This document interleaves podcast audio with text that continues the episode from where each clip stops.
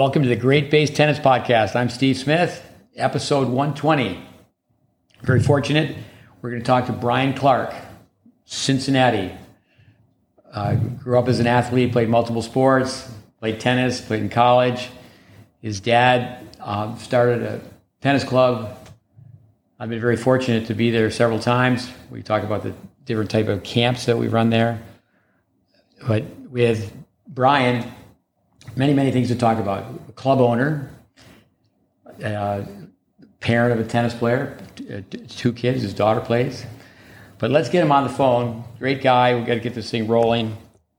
And I'm sure there'll be some nuggets that we always talk about golden tennis nuggets for people to add to their tennis treasure chest.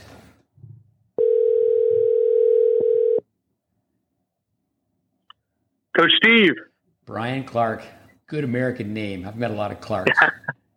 the, uh, not as common as Smith, but Clark's a pretty common name, huh? You know, it is. It's kind of like Smith. Have you, uh, you're too young. Um, we're just talking about, before we went on air, we're talking about high school football in Ohio. With Right. the Dave Clark Five. I think that was the name of a band. The Dave uh, Clark Five. you've never heard of it, right?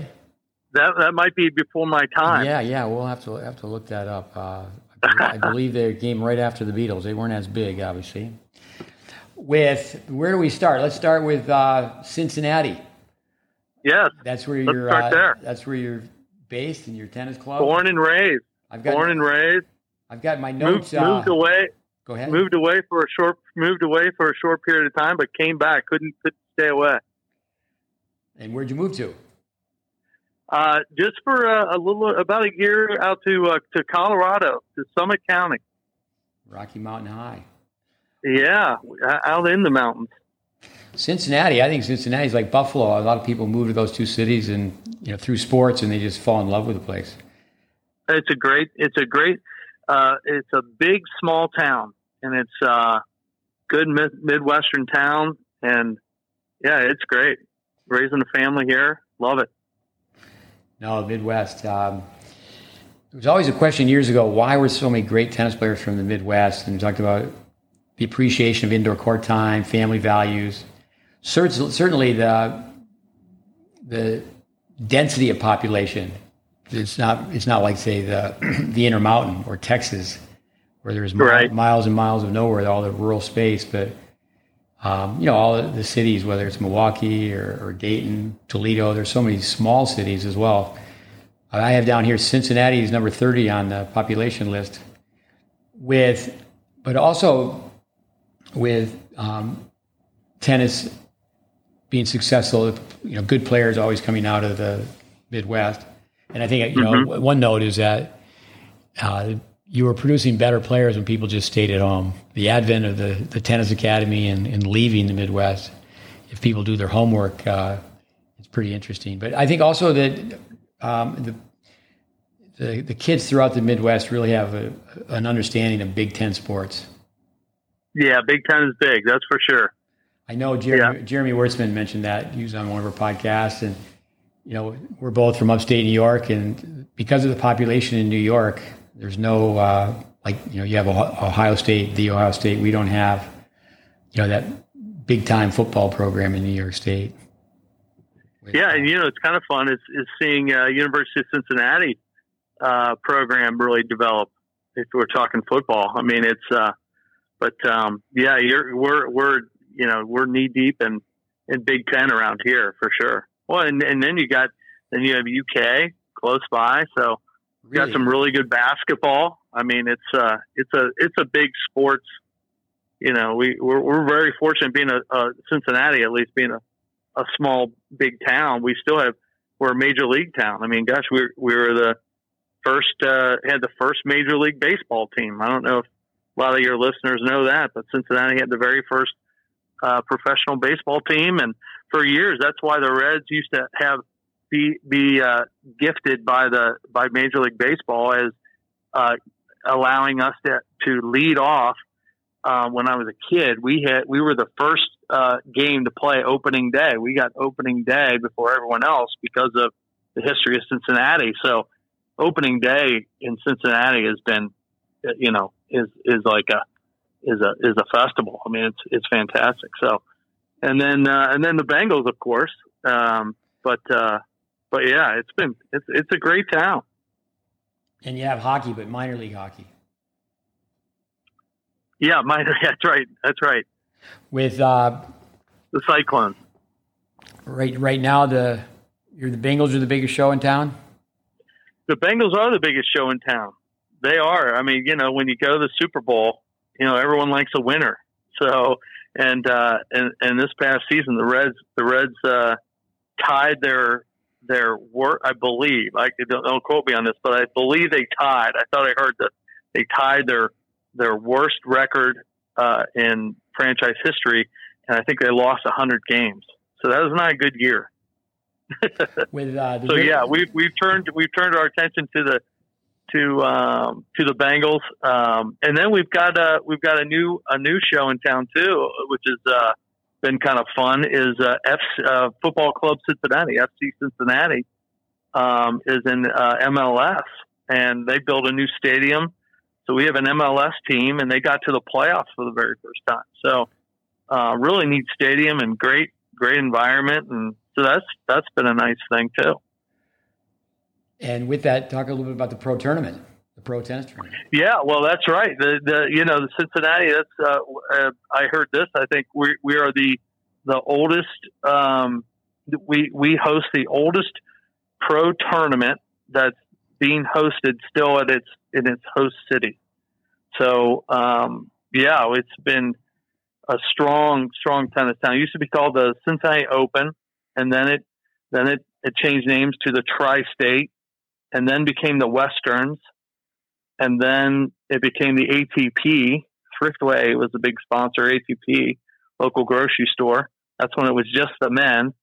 And then they slowly added the ladies. Uh, uh, and, and I think at, at, first it was a, um, the men was a, a pretty high level. Um, and, but then when they first had the ladies, it was done on two separate weeks. So the men would come in and then the ladies would follow could have been vice versa, but either way, it was in separate weeks, and it was a lower tier ladies event. And then finally, the ATP and WTA got together and they said, "Hey, let's make let's make this one. Let's bring it together." And it became a tier one event for the ladies and a Masters uh, 1000 for the men. And boy, it's been like that for a lot of years now. And um, but I hear it just got sold. The USTA sold it away. No to some uh, so a billionaire from uh, from uh, North Carolina, I believe, bought it.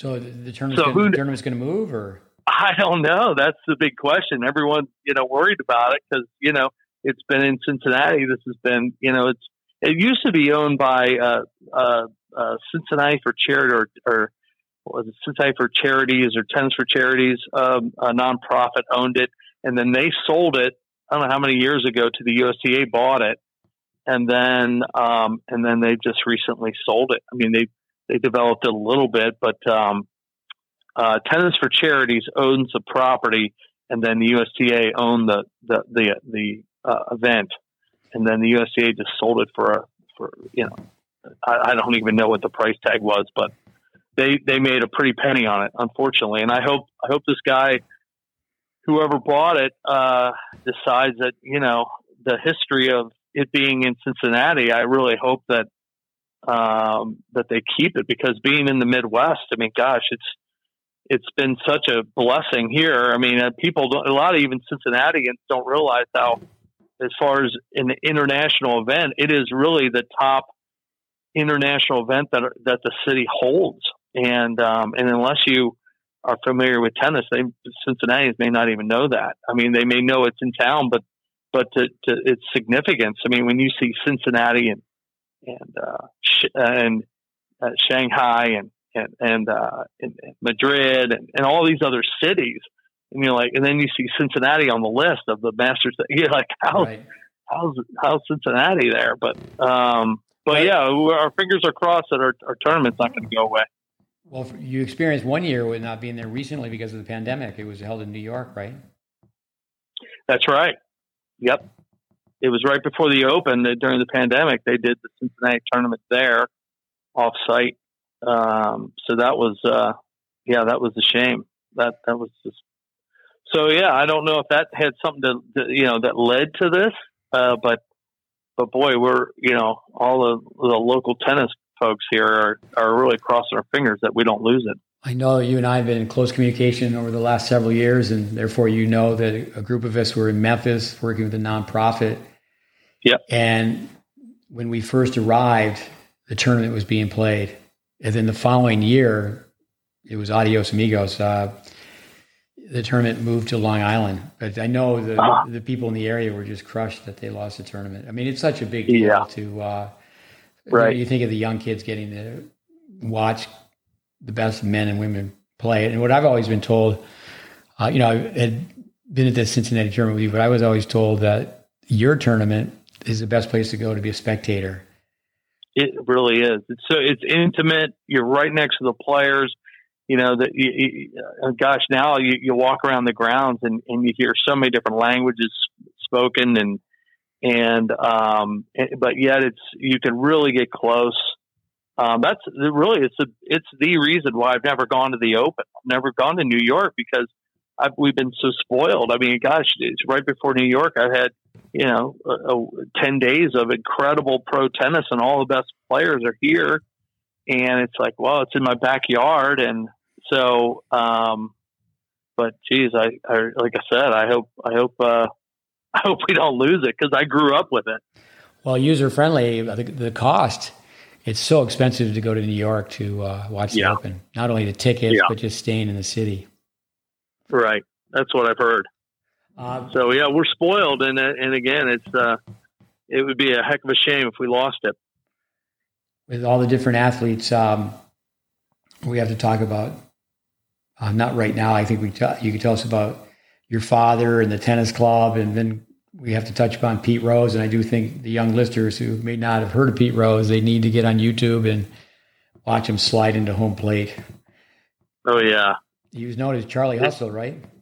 Oh yeah, yeah, Charlie Hustle. But I mean, they have a and they have a they have a statue out front of uh of the ballpark, Great American Ballpark, with him sliding head first.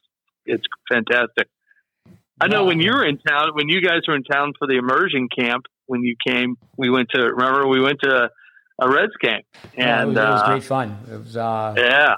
Yeah, we brought a group of coaches and they had a contest in who could eat the most hot dogs. but no, I, I mean, I never, I mean, I played baseball. I mean, I remember uh, asking my mother if I could just play street hockey instead of playing baseball. And she said it was un American not to play baseball. So I, I played baseball. Yeah but you know, I never really fell in love with it. But it, I think it's great to go to a pro baseball game. Yeah, oh, it is. You know, the it's atmosphere. Yeah. That was, that, was, that was a special day to see the Reds. But the, a couple times we were there. They weren't. It worked out. They weren't in town when we were there. But that one year we got to go. Right. With. Uh, That's right. Yeah, but tell us. It was. Uh, I mean, James Van Alen invented the tiebreaker. It was on the scene. I think 1970, first year. And then your dad and his business partner. Yeah. Right after my, that. You know, my well, my my dad uh, my dad was a, a, a heck of an athlete, and uh, so I grew up uh, in an athletic uh, family. At least my dad, and um, and so he was a, a tennis junkie. He fell in love with tennis, and then in the tennis boom, the tennis boom hit, he had a, a good friend um, who was a builder, and they decided um, to build a indoor tennis club, and they were the second local indoor tennis club. I think they opened a week before one of the other clubs. So they were uh, second uh, built in Cincinnati in 1971, and so um, so I was just a little shaver then, and um, and grew up there, you know. So they started with four courts, two years, and then everything went really well and they two years later they built added two more courts, and then two years after that they added two more. So we have eight indoor courts, and um, still remain tennis only, family owned and operated. Now, um, uh, about gosh, 20, 23, 24 years ago, uh, my dad's partners uh, wanted to get out, so my dad bought it out, you know, bought them out, and and then at that point, my brother and I uh, uh, were, you know, out of college, and I was teaching tennis already there, and um, so we took it over and have been running it for, gosh, you know, t- uh, twenty years now.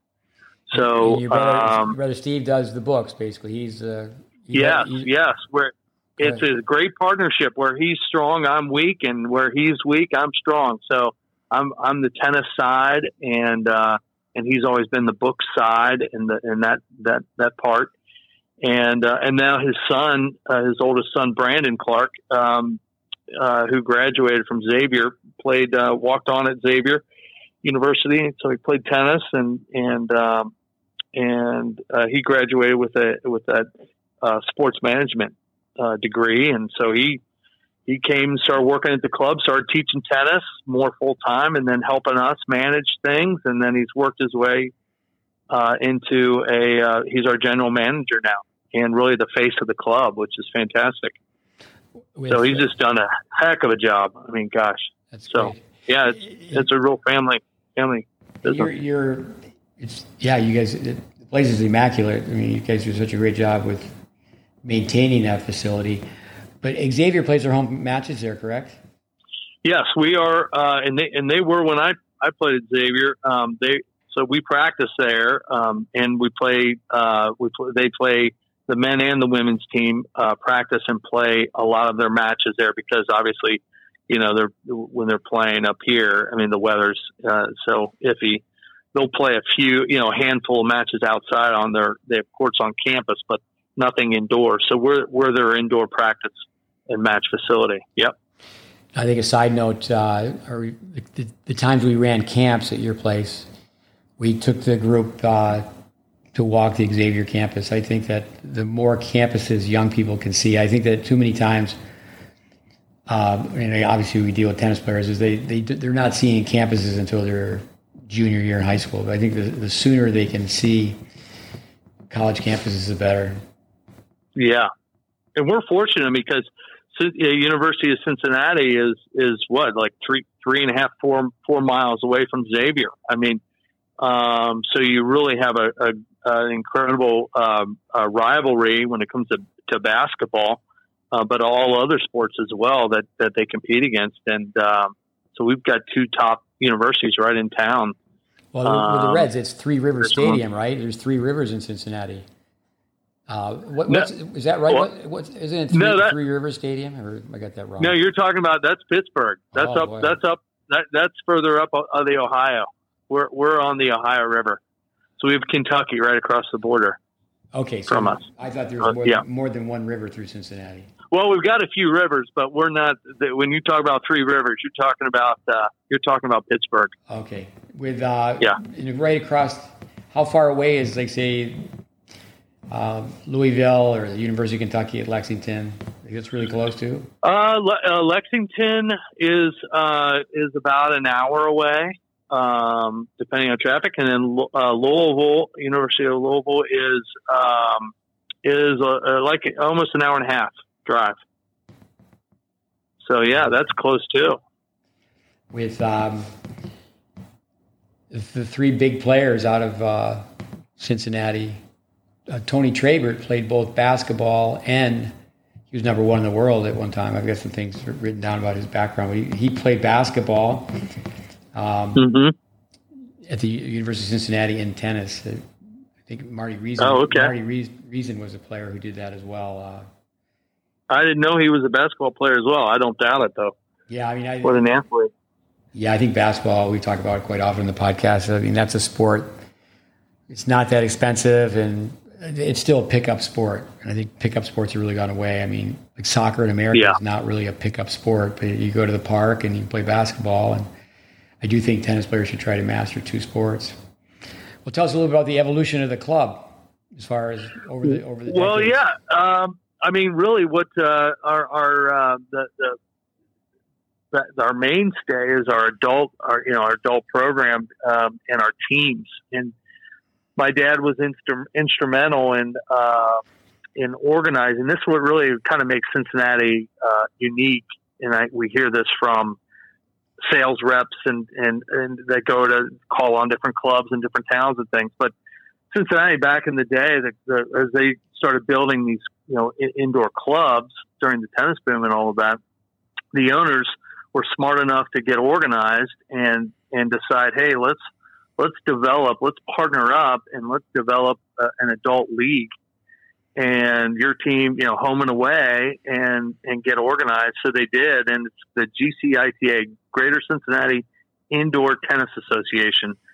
And so they started that league. It's, it's, gosh, it's over 45 years old now. And, um, and what's unique about it is that, you know, there's, uh, gosh, there's, uh, 11 clubs in this league now. And we meet once a month, all the managers, you know, go to a central club. We meet once a month. We um, and and we and we work together, even though we're competing. We have great relationships with each other. Um, we we do some group buying with uh, with like uh, Coke products or balls, tennis balls. We, we, we do that, and we you know we help each other out. You know who, who's your roofer? Who's your who do you use for your lighting? we you know we we uh, we share information and we um, on on on those kind of things, projects and whatnot, and and um, and we get along. Um, and you hear a lot of towns, you know, neighboring clubs, they won't even talk to each other. So um, so that that I think really developed uh, the strength of, of local Cincinnati tennis is that adult league, and it still is the, the, the prominent league in Cincinnati. And we do have some USTA play, but we, it's never really gotten a footing here in Cincinnati because of the, the strength of this uh, this indoor league. Um, so, like for for our club, I know we've got 44 adult teams. Wow. Um, and that's that's uh, daytime, um, weekend men, women, singles, doubles, mixed doubles, and um, and so it's strong. Um, and then after that, I mean, it, you know, I think the the tournament just having the tournament here um, has really been a big part of the strength of, of local tennis. Um, the history of, of Cincinnati tennis, like you said, uh, uh, uh, Tony Trabert and um, uh, Bill Bill Tilden. Um, Bill uh, Talbert. Bill Talbert, right? Bill, oh, I'm sorry. I'm sorry. You know, Bill, Bill Talbert. Yeah, Tony Trabert, Bill Talbert.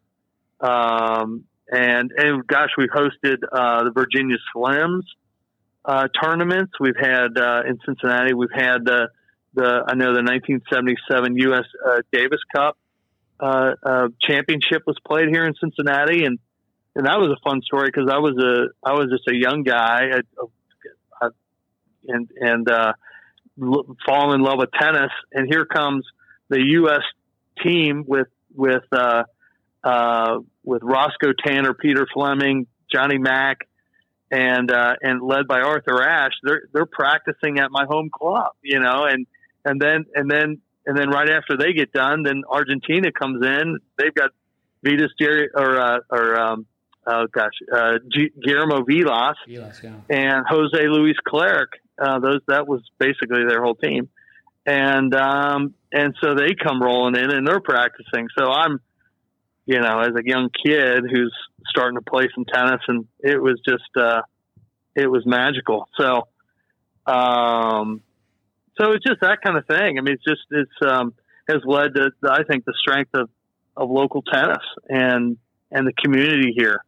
Let me back so. up and ask about leagues. Um, NTRP, have they always been NTRP? Or are they not in NTRP as far as the? Yeah, they are. They are. Yeah, we use the NTRP but it is a little because of the, the history. Because uh, I do all the ratings at the club, uh, so anyone new wants to join in a league or something, or you know, I I get with them for half an hour and all that. So I've been doing that for 15 years or whatever it's been, and uh, and so I, I always tell folks, hey, now I'm going to give you a local rating. It is NTRP, but if you go to Florida, if you go somewhere else, you know, you're probably not going to be that number. You know, so Cincinnati is it's funny. Our the GCITA uh, folks want to play up, but then you then they get into USTA, and of course they want to sandbag and play as low as they can so they can move on and try to play in a play for a national and all that stuff. So it's it's interesting how um, you know people and I'm the inter club. One of my jobs at the club is I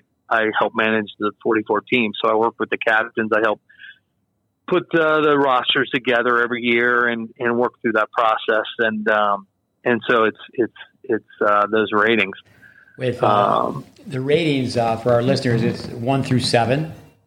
You know, 7 mm-hmm. working backwards, you have to be able to, you know, pay all your bills. You got to be a full time professional player. Uh, then you go to six point five. You know, you're making some money playing pro tennis. I mean, but anyway, here's a story for you. I was working in Stowe, Vermont for All American Sports, and I was asked to cover for one of the pro shop attendants. So I'm behind the desk, and under under the desk there's a, glass casing, and you can see you know the the ratings, and you know each each level had a little paragraph, and so Jimmy Connors comes in. And I just pretended I didn't, didn't know who he was. At the time, he was number one player in the world. And I said, Excuse me, sir, if you just read that sheet and tell me what your level is, I, I could try to find a game for you. the, the, the NTR, I've never heard that story, and I've heard a lot of your stories. I've never heard that one. That is great. Yeah, someone said the other day because we got to restart redoing them. And said we made like 27 uh, use my name in third person Steve stories. Someone said, "Did you run out of stories?" I said, "No, no, I got." I know. I miss I miss those Steve stories. I, got. Those are. I got a few more. We got. We're as you know, we're gonna like everybody else keep trying to improve. So we have to circle back and do that with. But yeah. why, why do you think the NTRP never worked for juniors? Gosh, uh, that's a that's a great question. I don't know if I have the answer on that one. I mean, uh, just locally seeing, I mean, the, the evolution of, gosh, we used to hold these local uh, tournaments and I used to run them. It was through our, our, our league and they were called Grand Prix. And, and you would have a ton of kids playing and there were some good players playing in these Grand Prix. Sorry if that's my phone. Um, and, and so, um, but gosh, over time with with USTA and kids kids chasing points, I mean, eventually those those Grand Prix went went you know no one we lost them. So um, and it's kind of a shame, but uh, yeah, I, I don't know if I have the answer to that one. You know, for the longest time, I was not around indoor tennis, and then if I was around indoor tennis, it was just where I was traveling and doing you know, camps and clinics, workshop for coaches. But then to finally, you know, work for a company, okay, indoor courts, you start to realize 7,200 square feet of heated and lighted, lighted space. I think the NTRP was obviously it's turned into a great business model for, for league tennis. But I do think that, you know, with everything, there's a positive and negative that um, the age group tournaments lost their popularity uh, in my opinion, mm-hmm. as a as the NTRP. I mean, it's been it's been so successful. I mean, just the social component, social side of it. But uh, yeah, the um, I do think that many tennis teaching pros years ago you had. It's interesting that you get on the court and hit with people and they come in, they're new to your club and you rate them. It used to be you had to be verified. And when I was training tennis teachers right. in an academic setting, we had nine certifications right. you know, just feathers in your cap to help people get jobs. And one of them was become an NTRP verifier. And but for the for the longest time, you just you just really self rate. But when when the pros were doing it, I think what happened was that many of the pros, you know, they they just couldn't tell someone that they were a a three zero. Oh. They would tell them they were a three five. Right. And is that massage their ego a little bit? yeah. Um, yeah uh, George Bush number two actually was booted out of a league for sandbagging, where he, um, you know, he wanted to win. Politicians want to win. He he wanted to win, so instead of most people, their ego, they would want to say that they were say a four. Everyone's saying, "Okay, I'm a four five," when they're really a four zero.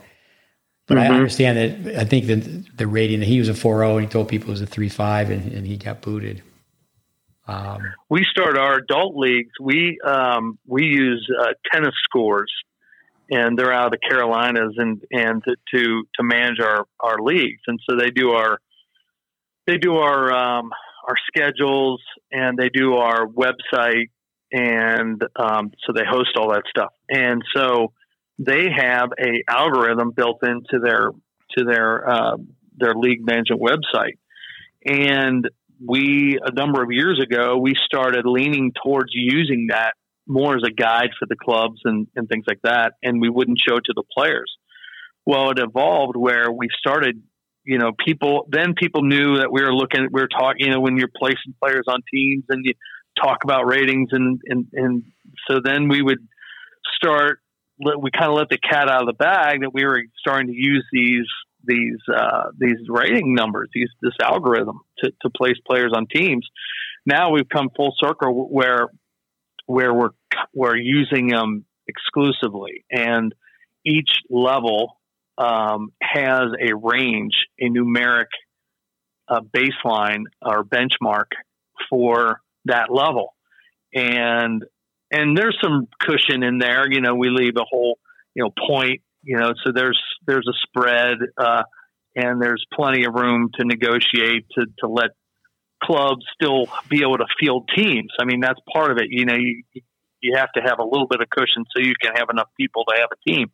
But um, so, but we've really come and, and, and used those ratings as far as uh, moving, you know, having people play uh, too low. So um, we haven't gotten strict to the point where you can't play up or you, you can sub up or you can't you know players that want to keep trying to play up. So, um, but we're really using them, and and I think it has. It's, not a perfect uh, system, but I think it's really helped uh, bring some parity to the league and um, and, and and really better matches. That's that's that's why we're using it. So it's interesting how we're using this algorithm stuff now. Used to do it mom and pop, you know, where we would go and and and you know have the, the schedules done by by a local gal who would just do it in her basement and you know we'd go over to her house and home and away home and away matches and and then and we'd leave it up to each club you know to kind of place players where they think they should and and uh and but but now we're really using this algorithm so I remember my travel I think the gentleman's last name was Jones it was so many years ago it was in the 80s but he was trying to have it be nationwide where you would enter your scores and like you're talking about, uh, and then it would be, you know, 3.52 or 3.55. Um, mm-hmm. I, I, just I just remember that. Um, with uh, here's something for our listeners. We've had some adults where they stopped taking lessons from us and told us that they were getting they were improving too much. They were improving too fast. It's pretty pretty interesting scenario. I've never heard that. well, you know, some people have the, the, the wherewithal where they can come and train like a junior. And they okay, uh-huh. we'll, we'll, see you after school every day for for you know two and a half hours. And, right. Uh, actually, this is way back. Uh, Craig Tiley's name comes up quite often. He was um, working on his master's at the nearby university. There was Tyler Junior College, and there was the University of Texas at Tyler. And right. with this group of men, you know, we were doing body fat. That's another story. But let me come back to the the men with going to nationals and some of them getting booted, but because they were told that they weren't a four five. Because we really got into fitness with these guys. Yeah, that that smells that that smells like USTA all the way. So, so anyway, that's what they do. They want a sandbag, right? The USTA they try to play as low as they can and get away with it, and, and sandbag matches or whatever. That's what you hear. You know, those war stories players, you know. But if you can get some adults to, okay, they can, you know, they're going to really work on their game and be filmed and, you know, right. do static balance and just go out and do the reps and uh, do the same thing that we recommend for many juniors is you, you take a couple steps back from competition, you just regroup, rewire. But we, yeah. we, have had, you know, I'm just talking about, you know, half dozen people over decades where, you know, they found out that well, if I'm not going, if I'm not in the three five four zero range, because when you go up to a four five, there's not that many people to play with, correct?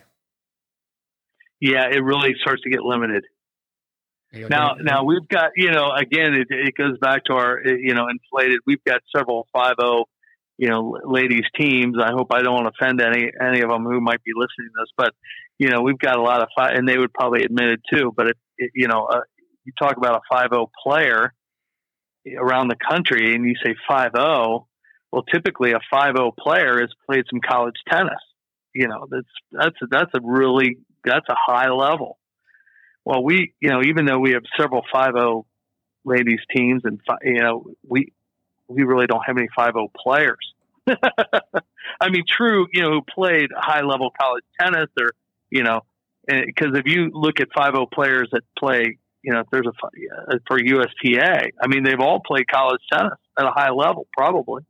Well, the, the and uh, and can still run and can still move.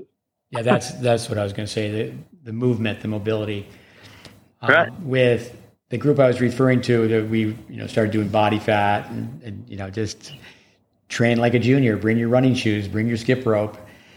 That mm-hmm. um, in senior tennis, you know, some people certainly age at a slower rate, and when you you go to say watch the seventies, you know, any age group, sixties, seventies, that the people that are really moving well um, have have have a leg up.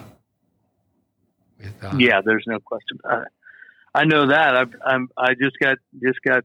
I, I know. I told you. I I just had my left knee total knee replacement, and I'm just getting back where I'm hitting a few balls. And I was playing last night, playing in with some a couple buddies of mine, and who we have kind of a regular regular game. And uh, and boy, I just am. Uh, I'm not moving well. so I, artificial knee, right? What's that? Yeah, artificial. Yeah, total knee replacement. Yeah. So, which is fine. I mean, you know, heck, I, you know, this is, it's just, that's the nature of it. And I just have to take my time. But so I, you know, it's humbling to be able to, you know, I, I before surgery, I was playing at a, a, a, a much better level than I am now. So I guess that's part of part of that. Just have to yell yours more. You're, and you're playing doubles only, right? Doubles only, yeah. Right now, yeah. What do you think with the NTRP crossing over to the UTR? Um, you know, so obviously a city like Cincinnati, there's not that many five O's, but you know, say the person who's going to work every day and they played college tennis and mm-hmm. they're a solid, they are legitimately a solid five O. It'd Be interesting what level UTR because I don't think that um, most you could tell us about your club. But most places, I mean, I always saying that the youth versus veteran match, you know, the junior right. the senior, those matches. I love that idea. Yeah, they don't take place right. like they used to. So, I, what do you think a 5-0, solid 5-0 would be? Would that be someone who's a, like say a 10-5 on the UTR? I, I would. I that's uh, when you had said that. I was thinking at least in the tens. Um, yeah, the ten. I, I, would be. That would kind of where I would guess. Um, if they're if they still move well, they're young, you know, young college player. I would, you know, uh, maybe you know on the female side, maybe you're looking at you know nines uh, or even eights, eights, nines.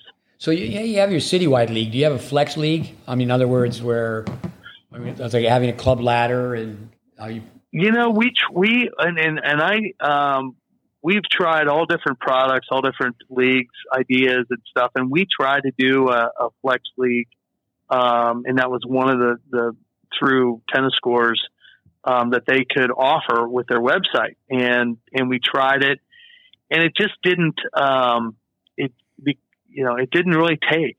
Um, people people want you know organization. They want you know captains to put matches together and practices and um, for people to, to really call because they had to set up their own matches. You know, it's not none of it was scheduled. That's the flex part, right? So so and it just found that people, you know, you'd have a handful of folks who were really gung ho and they'd make the calls and they'd set up the matches, but overall it just died really, you, you know.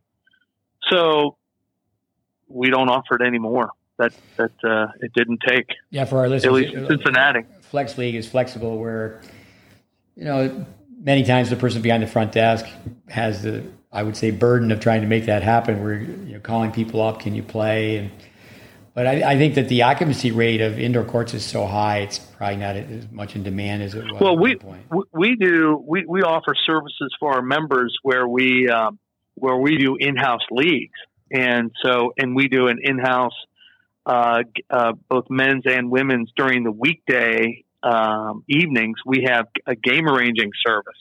So at a certain time and in a certain uh, day in the evening, we um, we will put members on this.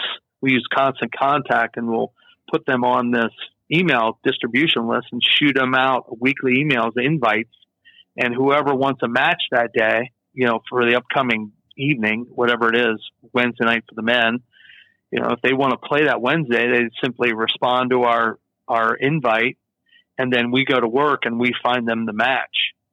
So we do game arranging, weekly game arranging. That's been a real hit. Um, so we, we, we offer that. That's just for members. Um, and then we'll do a, a, we just started doing a ladies one. The men has been a real hit. And, and what's nice is that they're playing later at night.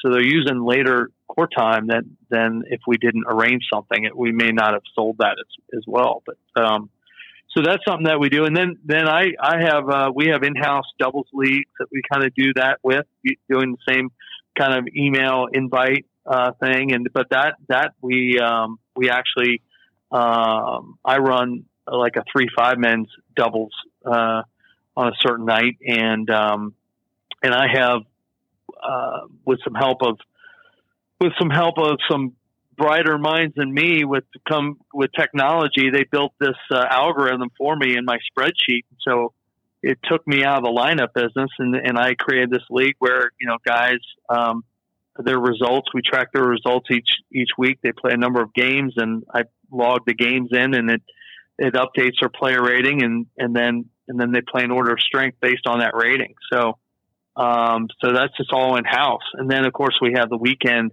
uh, for adults. Um, for working adults, we have the weekend traveling teams with the home and away with that with that league. So we do a combination of in-house stuff that that's arranged for folks, and uh, and then the and then the traveling league. And I think most people really, gosh, they they want the organization. You know, they want someone else to find them the matches.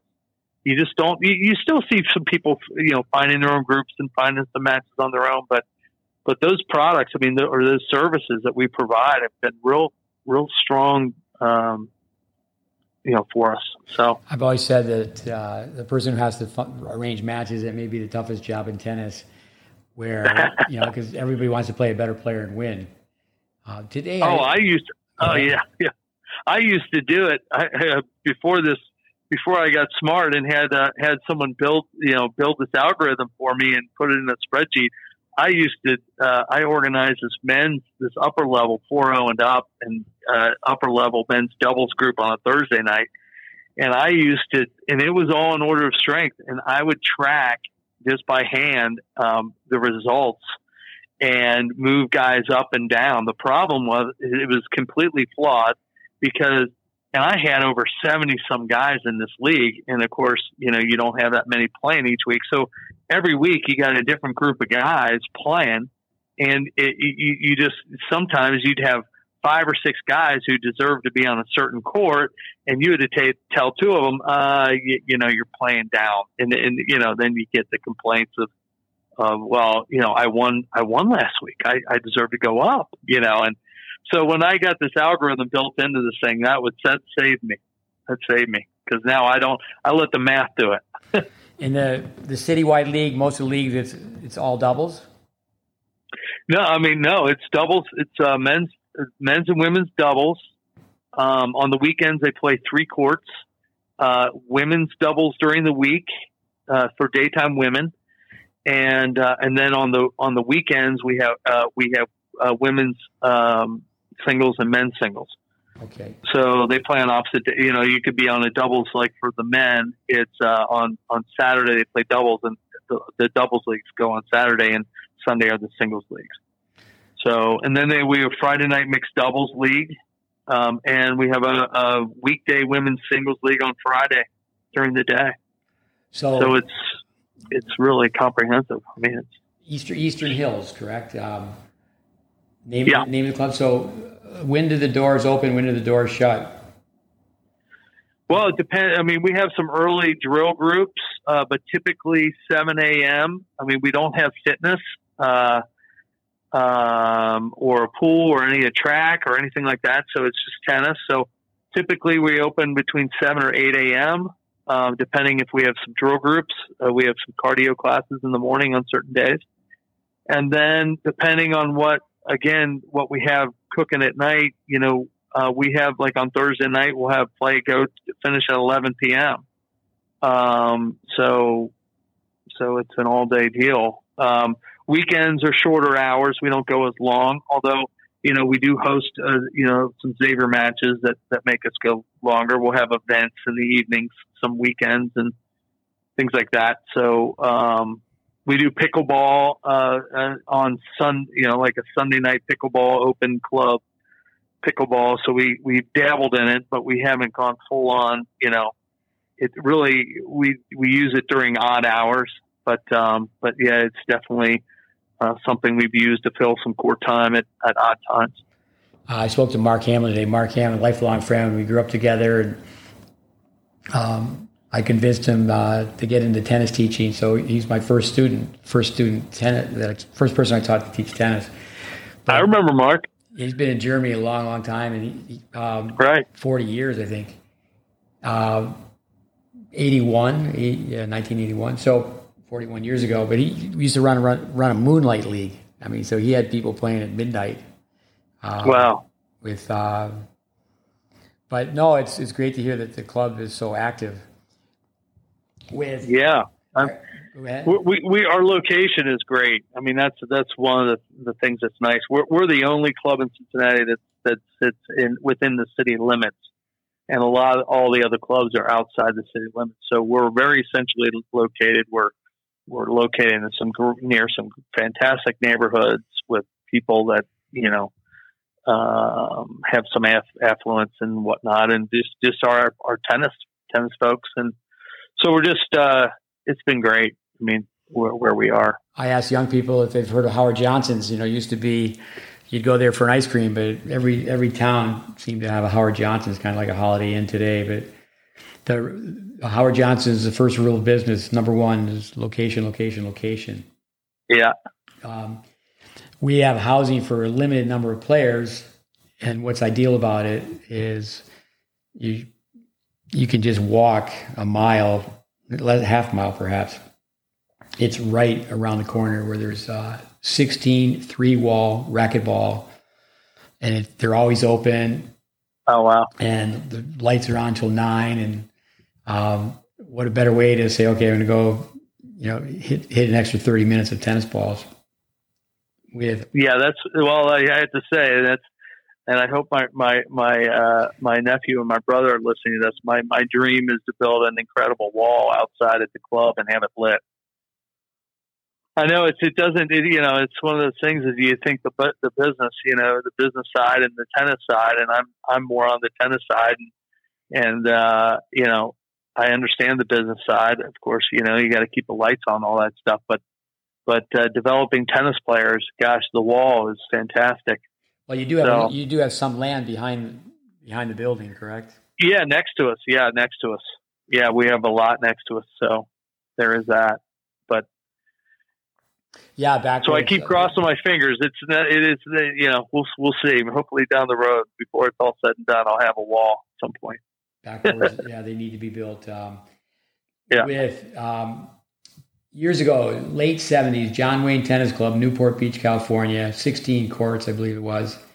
In the front desk, you could actually see every court. They had sixteen televisions. You know, they didn't use, the term monitor was not used at that time, and they had a rating system one through ten and it was really amazing. The players that were ten were all you know, basically legends of the game because so many people. Mm-hmm. Um, I mean, Roy Roy Emerson was coaching there at that time. With, um, what are your thoughts with the UTR? We've we um, talked about the NTRP um, mm-hmm. as a club owner. Um, I know you, your daughter um, Sarah plays and plays well, so you know it from that side. But what about being a club owner with yeah. UTR? What are your thoughts on that? Yeah, I mean, um, you know, it's funny they they've called on us uh, periodically every year, and um, and you know, I know Brandon's looked at the costs and some of that stuff, and it just with everything that we've got going with our leagues and our drill groups and our in-house groups and how we built our own algorithm and and some of that, we just haven't we just haven't embraced it um, because I, I, think we're a little spoiled because we're we we do we fill our courts, and so it limits you know how creative you can get. And I think when you start looking at UTR events and how can you integrate UTR with with the current players, I think you're probably looking at well, I want to I want to build something. I need to fill court time and I need to you know generate things. And with us, it's just what we have going does the does the trick. So, and, and like I said, we, we with certain groups we've already kind of done our own UT. We are, we have our own algorithm kind of built in. Uh, I haven't had a lot of uh, really any members who have approached me and said, "Hey, you know, we'd like to do some sort of UTR event. We'd like to have play some some UTR, you know, sanctioned matches and that kind of thing." Um, you know, with with all the uh, the the adult teams we have, like I said, we had 44 adult teams. I think out of the 11 clubs, we're we're barely third with the most uh, adult teams in this entire league. out of those 11 clubs, so we've got a lot, and with only eight courts. So, which you know, as I travel with Sarah to do this, some of these tournaments, I have some of the, get, get to know the parents. They they often ask me, "Oh, so you?" They find out I manage a club or whatever, or I work at a club, and they say, "We're not familiar with that club." It's because we just don't we don't host the the, the junior tournaments, and you know they tend to know the, the the clubs that do, and and it just goes back to the health of our adult leagues and our weekend play is so strong that it's like, well, we're you know, and with Xavier matches and things like that, we've got commitments and and socials and whatnot. It's we don't we don't have the need or uh, to do the junior tournaments. Um, we have some we have some junior match play and some things that we offer members and non-members. But but as far as hosting, usually you find that the clubs and I could be wrong, but um, that host these a lot of the junior tournaments are really looking to fill that court time. You know, they have court time to fill, and they want to you know put put put people on court. So so a little bit spoiled that way. Well, let me ask, or first I should state, you know, what's a mushroom? The mushroom is someone my age, you know, and they wear the big floppy hat. That's the mushroom hat, and mm-hmm. t- typically they have a band around their their elbow, and, and they can't move. And those matches used to be so critical, where the the mushroom, you know, so you know, the guy in the '60s in, in his 60s was playing the Hot Shot Junior, where I know at one point with Nadal coming on the scene, the kids would have a pair of shoes and wristbands and headbands and a, a big bag bag and, and, and, a racket. it was all the black and yellow, and and right. it was a pretty safe bet that the mushroom would win. Um, right. Coming back, who brings his own chair? Brings his own chair to the court. Yeah, yeah. If it's outdoors, you know, yeah, they're going to take that chair and put it under the tree, and uh, right. And, but the, the, the, junior won't take the ball out of the air, and the, the the hacker is hacking away on the backhand side, floating the ball up, and they really yeah. they really don't have anything except for the mentality. They keep the ball in play and they can lob, and they take right. they take the role of the spoiler. I do think that the mushrooms now are playing pickleball. When you say that, or you still have a lot of old people playing. What are the demographics? Yeah, you know, you you you do find you know you hear how people are. Um, you know, tennis uh, is hard on their body and uh, or has been, and you've seen that they've transitioned to pickleball and um, and I understand it. Gosh, the first thing the first thing I did after this surgery, um, I was visiting some family up in Michigan, and and uh, and I've got a sister and a brother-in-law who play love pickleball. They're not tennis players, but they love pickleball, and and uh, and I was you know two and a half, almost three months out after having this knee done, and they said, "Well, you want to come play?" And I said, "Well, I." I'm like, yeah, I don't want to sit around the house, and I know I can at least walk to a ball, you know. So that's what I did, and I was able to play, and I, I didn't run a stitch, I, but I was competitive because I could walk, and uh, and I could bend down and, and at least get pick up some low balls, and and with my tennis skills, I was right there. And um, so, yeah, I, I you kind of you kind of see that that that you know that definitely pickleball's got that that group. But well, I, I do think the we'll see we'll see where it goes. I mean, you know, will there be adult leagues? You know, how, how or is pickleball just going to stay as you know, you see the competition more being uh, with organized tournaments. Um, at least here in Cincinnati, I haven't seen a real organized league per se. Um, you have clubs. You have like in Cincinnati, they have a Cincinnati pickleball club, and they're organized as a group where they say, "Hey, we're going to go here. We're going to play there. Hey, there's courts," and they kind of organize group. And then, um, but you, I, I haven't heard of a real pickleball league. I'm sure that's coming at some point, but um, um, we'll just kind of see how that goes. I guess. The people that were in tennis in the '70s can see it as clear as day that what's happening with pickleball now it's it's like the tennis boom of the 70s yeah. I mean it is just growing in leaps and bounds and it is. But you know i think also the uh, steal lines from everybody chris clore you know a lot of junior players are just trying to launch missiles. You know they have the the, sophistic- yeah. the sophisticated modern rackets and they're just teeing off on you know, yeah. the, the shot times they can't work the rally and they're the, back when everybody was playing with the wooden racket, the speed of the game definitely was different. You know, I think a lot of juniors will look at YouTube clips and just write off the players from years ago because the speed of the game was much slower. But then, but the quality, yeah. the skill, the skill level. Um, you know, Roger Federer is the one who says, "Well, one of the reasons people don't come to the net is they fear the low volley." Uh, but you know, you can you can play a point where you come in, and most of the time you don't have a low volley. You know, you get the ball above the level of the net. Right.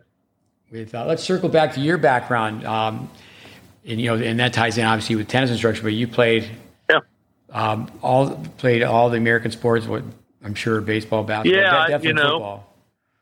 Yeah, I mean, I, I grew up playing playing all the sports, um, uh, basketball, baseball, uh, swimming, um, soccer and then uh, but my first love was football, and uh, my parents didn't let me play until I was in the sixth grade. So, but I I was one of those kids that uh, I just loved it, and I would, you know, dress up as a little kid. I'd had the football outfit, run around the house, run into stuff, and and uh, and once I got to play, you know, that was really I, I was I played tennis. I mean, I, I because I grew up with it, and we you know, grew up going to taking the classes, and I enjoyed it. And I loved going. My dad was a tournament player, you know, amateur, local, big tournament player here, and so I would go and watch him play tournaments, and I and he and I would hit, and I really enjoyed it. And um, but it was a seasonal sport for me. You know, it's back when you know you change sports with the seasons, and so. Um, so you played, high school, you played I, high school tennis then. I did. I played high school tennis and high school football, and my I, I went to a football powerhouse, uh, Moeller High School in Cincinnati, um, which uh, which was um, the built by uh, Gerry Faust. I know you know that name. Um, who went on to, to coach at Notre Dame from Moeller. He went yeah, from yeah. high school to the head coach of Notre Dame. So yeah, he built the program, story. and yeah, it's a it's a it is a. I mean, if you look, uh, you just Google Moeller, Cincinnati Moeller people who know high school football around the country know that name. And so I, I went uh, because uh, I love football. I wanted to play there, and um, and I did. And what was really great is um, is just the culture. It was a, a really my first introduction to a championship culture, and and you got to be around because it, it attracted the best athletes from the area. So you know, you I was around world class athletes. I mean, uh, I had Ken Griffey Jr. in my class. I mean, I you know I he was on my he was on my my football team and and uh, um, I mean the Larkins, the Larkins, Bob Crable, Tom Waddle. I mean, there's this name after name um, of of players that I got to either practice against or watch play or or play with, and um, and it was uh, it was a heck of a culture. So um, that was really my first introduction to technicians. I mean, that, you know, it's kind of led me to, to, to where I am now and my, and how I gravitated towards the GreatBase. I mean, that's kind of where we're going with this thing. And that is, I, I it was, um, that program was so, that football program at Moeller was just, everything was technique. And, um, and you, when you came in, your freshman year, they ask you what position do you want to play, and nine times out of ten, whatever position you told them you wanted to play. Now they'd move some players around, but usually you're playing that that one position for four years, and you are by the time you're a senior, you've got that position down. You know your reads, you know the plays, you know technique, technique. I mean, everything was about technique. And you played on three and teams, the amount right? of film work. What, I'm sorry. I'm sorry. yeah, You played a freshman, then JV, and then varsity. Yeah, I played all four years. I mean, that was my that was my thing, and uh, and then I played tennis. Uh, played tennis just for fun. I mean, and and I enjoyed it, and I did I did fairly well in tennis, mainly because I I love doubles and I played doubles well. That's how I ended up making Xavier University's team. Is I I did well in doubles, and uh, was kind of Xavier's double specialist. But Well, well, being at the club, I mean, obviously you grew up with doubles, right? Yeah, yeah, yeah. I grew up playing tennis, and so I, I had it my whole life. So that I, was I, I interrupted when you said film work, but before we get on to film work and your Yeah. high school days, I remember Gerry Faust, and everybody in America was pulling for him. He was so successful in high school, and to, to make that jump to Notre Dame. Just touch upon Gerry Faust. How did that work out for him at Notre Dame? Um, you know, uh, you know, he, it, it's it's a shame it didn't work out because I think he embodied everything Notre Dame, everything Notre Dame stood for. It seems like. I mean, it, you know, just in not only uh, culture, faith, um, uh, just everything. uh, Just raising outstanding young men. I mean, turning you know boys into men. I mean, just and he still he comes back and he still volunteer he still does stuff at Moeller and he's I mean he's just uh he's an icon and he did it right but he just didn't have and I don't know if it was the X's and O's. I was not coached by him. Uh, my head coach was Steve Klonne uh, and uh, and my my I was a I played linebacker and my linebacker coach uh, Jim Lippincott who ended up going from high school to the Bengals. And um and so um but you just heard and you can kind of see uh, what he was about. Um, and and and the, the guys that coached me worked as a, as Gerry's assistants. So um, it just uh, it, there's a lot of tradition. I mean, it was a so it's just like Notre Dame. It's tradition, right? I mean, gosh.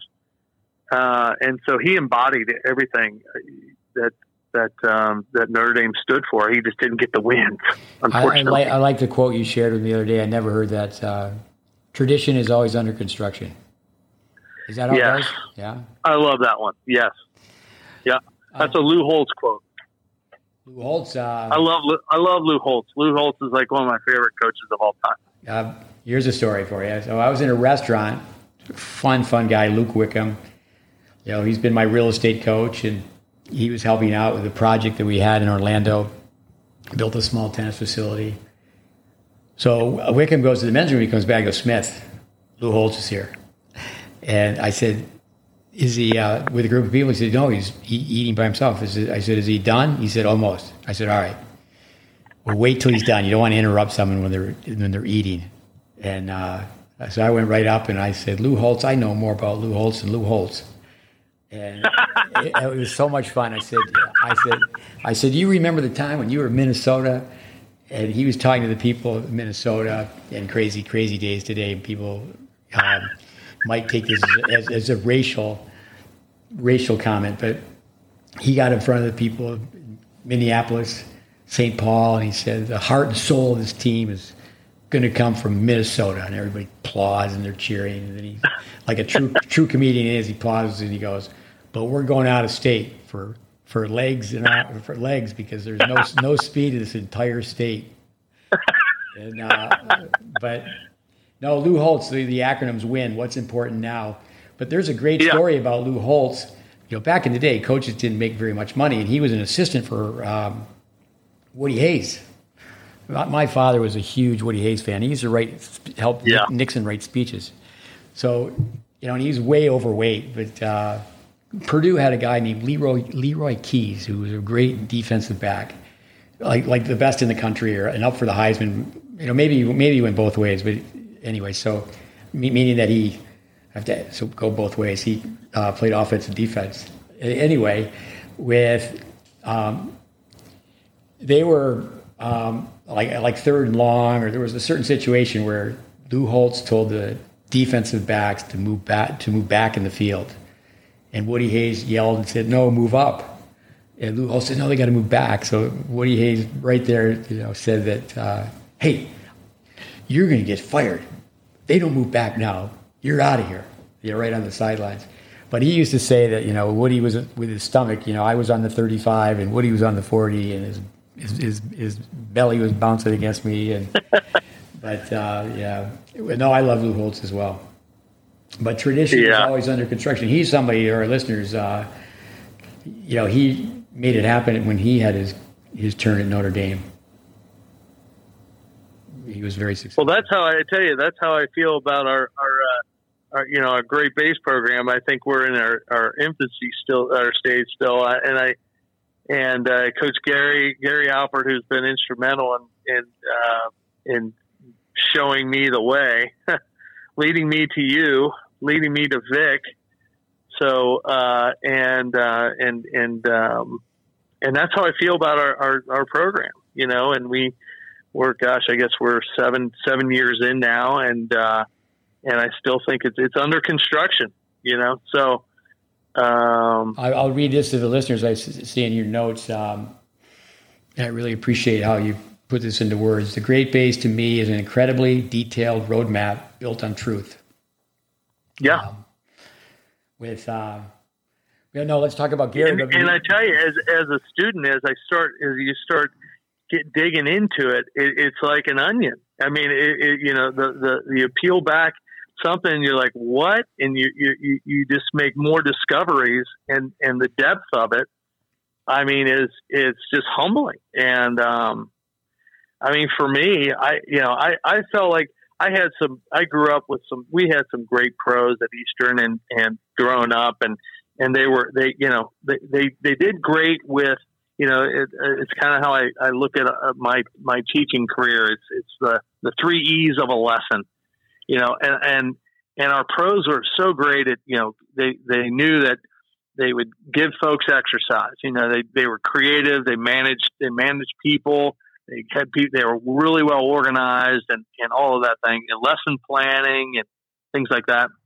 And then and then and they were great with you know as far as enjoyment. That's I, I felt like I, I could chat people up. They, you know, I, I worked uh, Jim Brockoff, who was my my college coach. Uh, he I also worked with him and for him uh, teaching tennis, and he was a Pied Piper and just was such a great people person and a wonderful, wonderful man. He's like a second father to me. And um, and he just he just taught me the art of, of being able to chat people up, you know he, he would he would have made an incredible first baseman. You know, he, he could chat he could chat with anyone.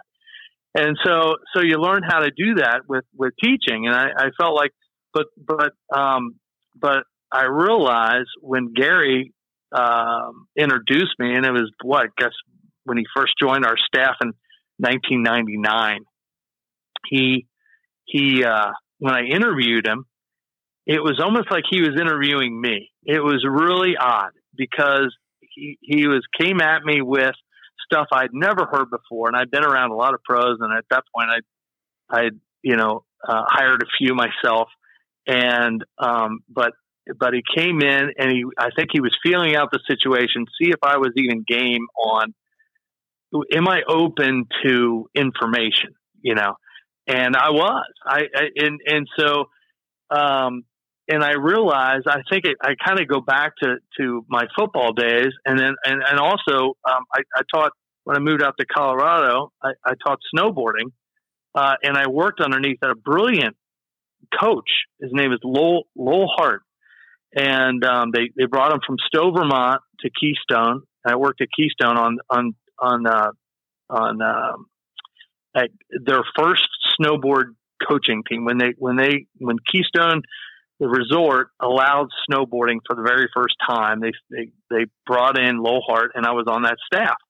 So he had to come in and he had to train everyone. But he he was a technician, and the same thing with my my football career at Moeller. It was all technique, and it was all it was technique. So I grew up in these different sports and around people who were technically sound, and they they coached through technique, and and that was a real value. And I never really had that in tennis And so my missing link as a coach, I think, was the education part, that last E, where you know, learning the biomechanics, the physics, the, the, you know, the dimensions of the court, you know, things like that. Um, I, you know, diagnosing a, a primary flaw. I mean, that, that right there, I, I had no, when I was teaching, I, you know, I taught like most people. I, I taught what I, what I was taught, and I just took it for granted that oh, that must be how it should be, and and things like that. But I had no idea. I did. I was lacking that education, and um, and I thank Gary for that because he's really the one who who led me uh, to Vic. And once I got to that, I started. It really all just started making sense.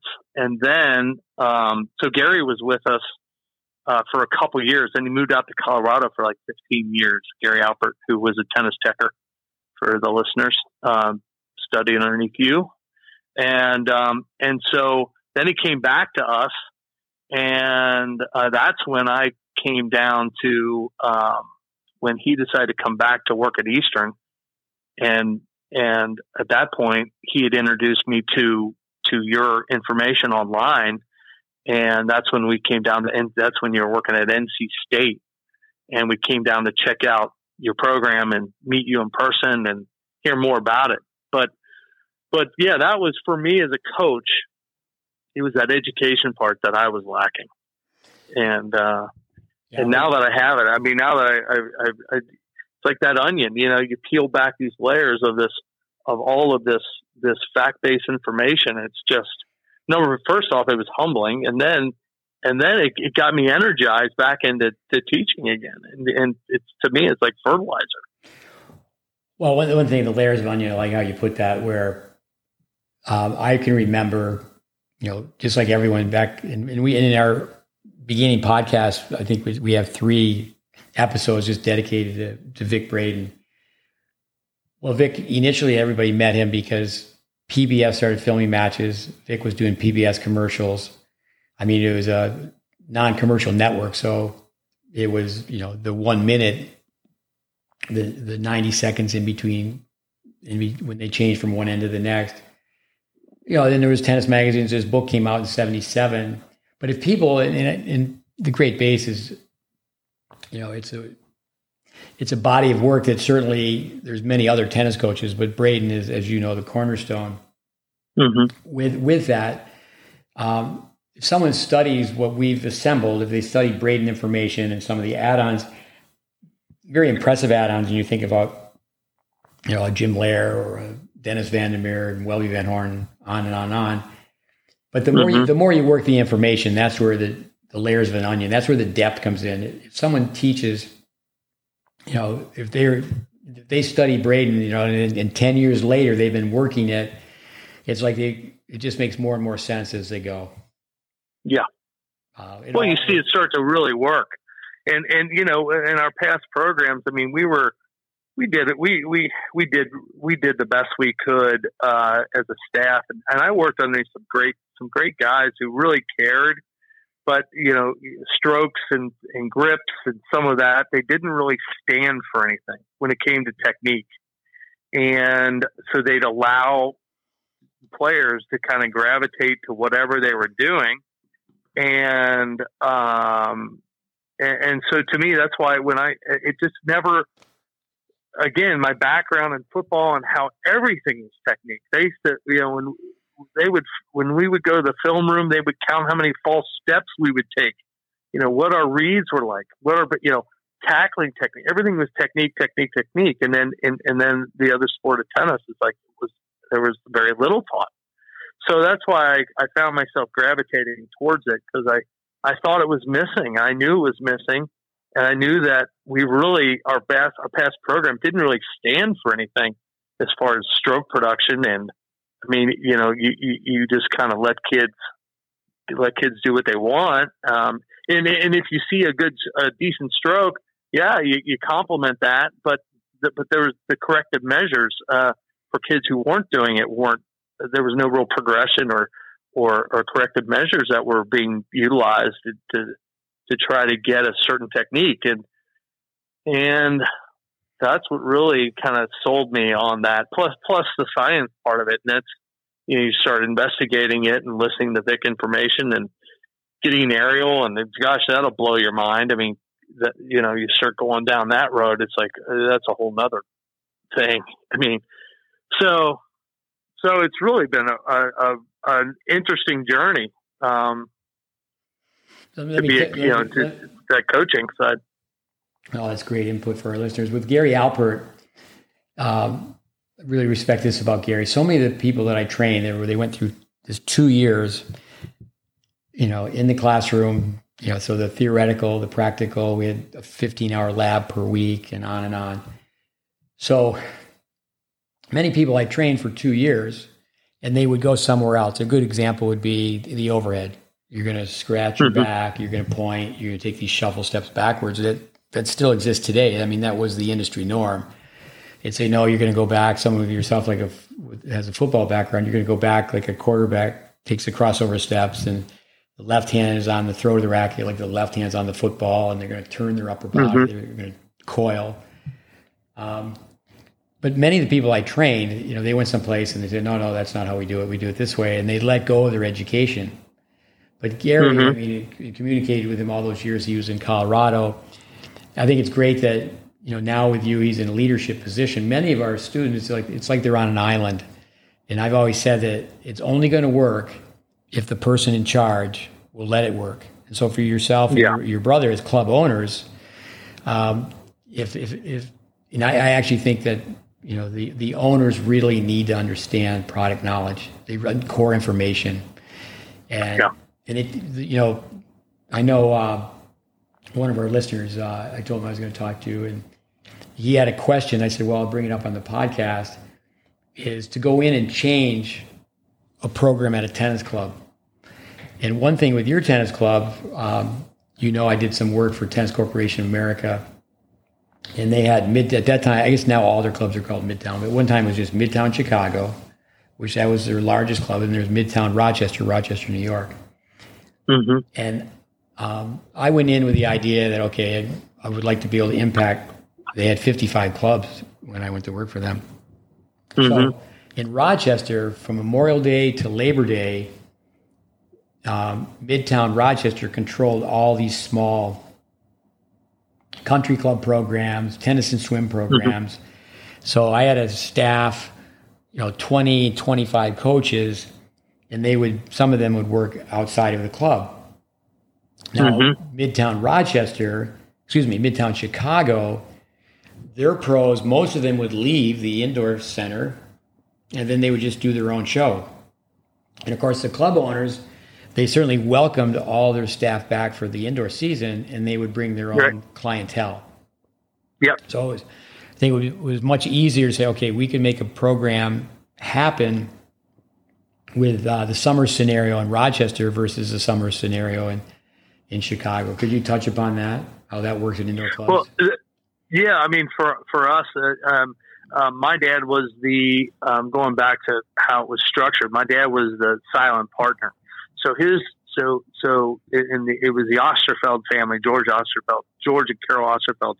They that was the builder. That was my dad's partner, and they had the controlling interest interest in the club for you know for most of the time. And that was George's theory is he would uh, close the club in August to clean, repair, and work on the club. So in the summer months, he would all the all the the staff would basically it, it would it'd be a skeleton crew. They would all all these coaches would go to their outside swim clubs, country clubs, outdoor. We have several outdoor uh, tennis only clubs, things like that. They would go and work there, and his belief was exactly what you're saying. They would they would then you know uh, recruit new members and bring them back because people would tend to follow their coach and bring them back to the club. And they did. It worked. And and really to this day, because we don't have the outdoor courts and people in Cincinnati after a long winter, gray winter, you know, here they want to get outside and there's a there's a lot of really nice outdoor country club, you know, country clubs, outdoor tennis clubs. Um, and those and folks want to get outside and they want to play. And they're and they're members of those of those clubs. So we we allow our coaches to do that, and and we have found that it does. They do end up bringing back. They introduce uh, Eastern Hills to new people, and they do come back and follow them. So and they so they have, does that answer your question? So you, it's like you have programs within programs. It's not not it's very difficult to get all the coaches on the same page. Yeah, yeah. You know when and, and I tell you when you first um, when you first came, you know when we introduced uh, uh, the GreatBase and we were going to go in that direction to our, just our junior program. We weren't going to force. We you know I always I when we had a full staff and a staff we liked, and a lot of our we have a huge adult program, and our adults like our coaches, and you're not going to just say, "Hey, take it or leave it." You know, uh, if you don't like the system, you're gone. We we couldn't do that, and um, and we had a nice staff. We had a good staff, and so. Um, we tried to say, hey, you know, we are going to hold the line on our junior program. And I remember you had said, "Hey, if they're uh, a good policy is at least for the juniors, if they're not all in, they're out." And so I, I've, I've kept that, and and really, it's been hard trying to get um, trying to get coaches who um, either are willing to get retrained, are are um, are humble enough to accept new information, uh, and that might even be contrary to what they've been teaching for a number of years.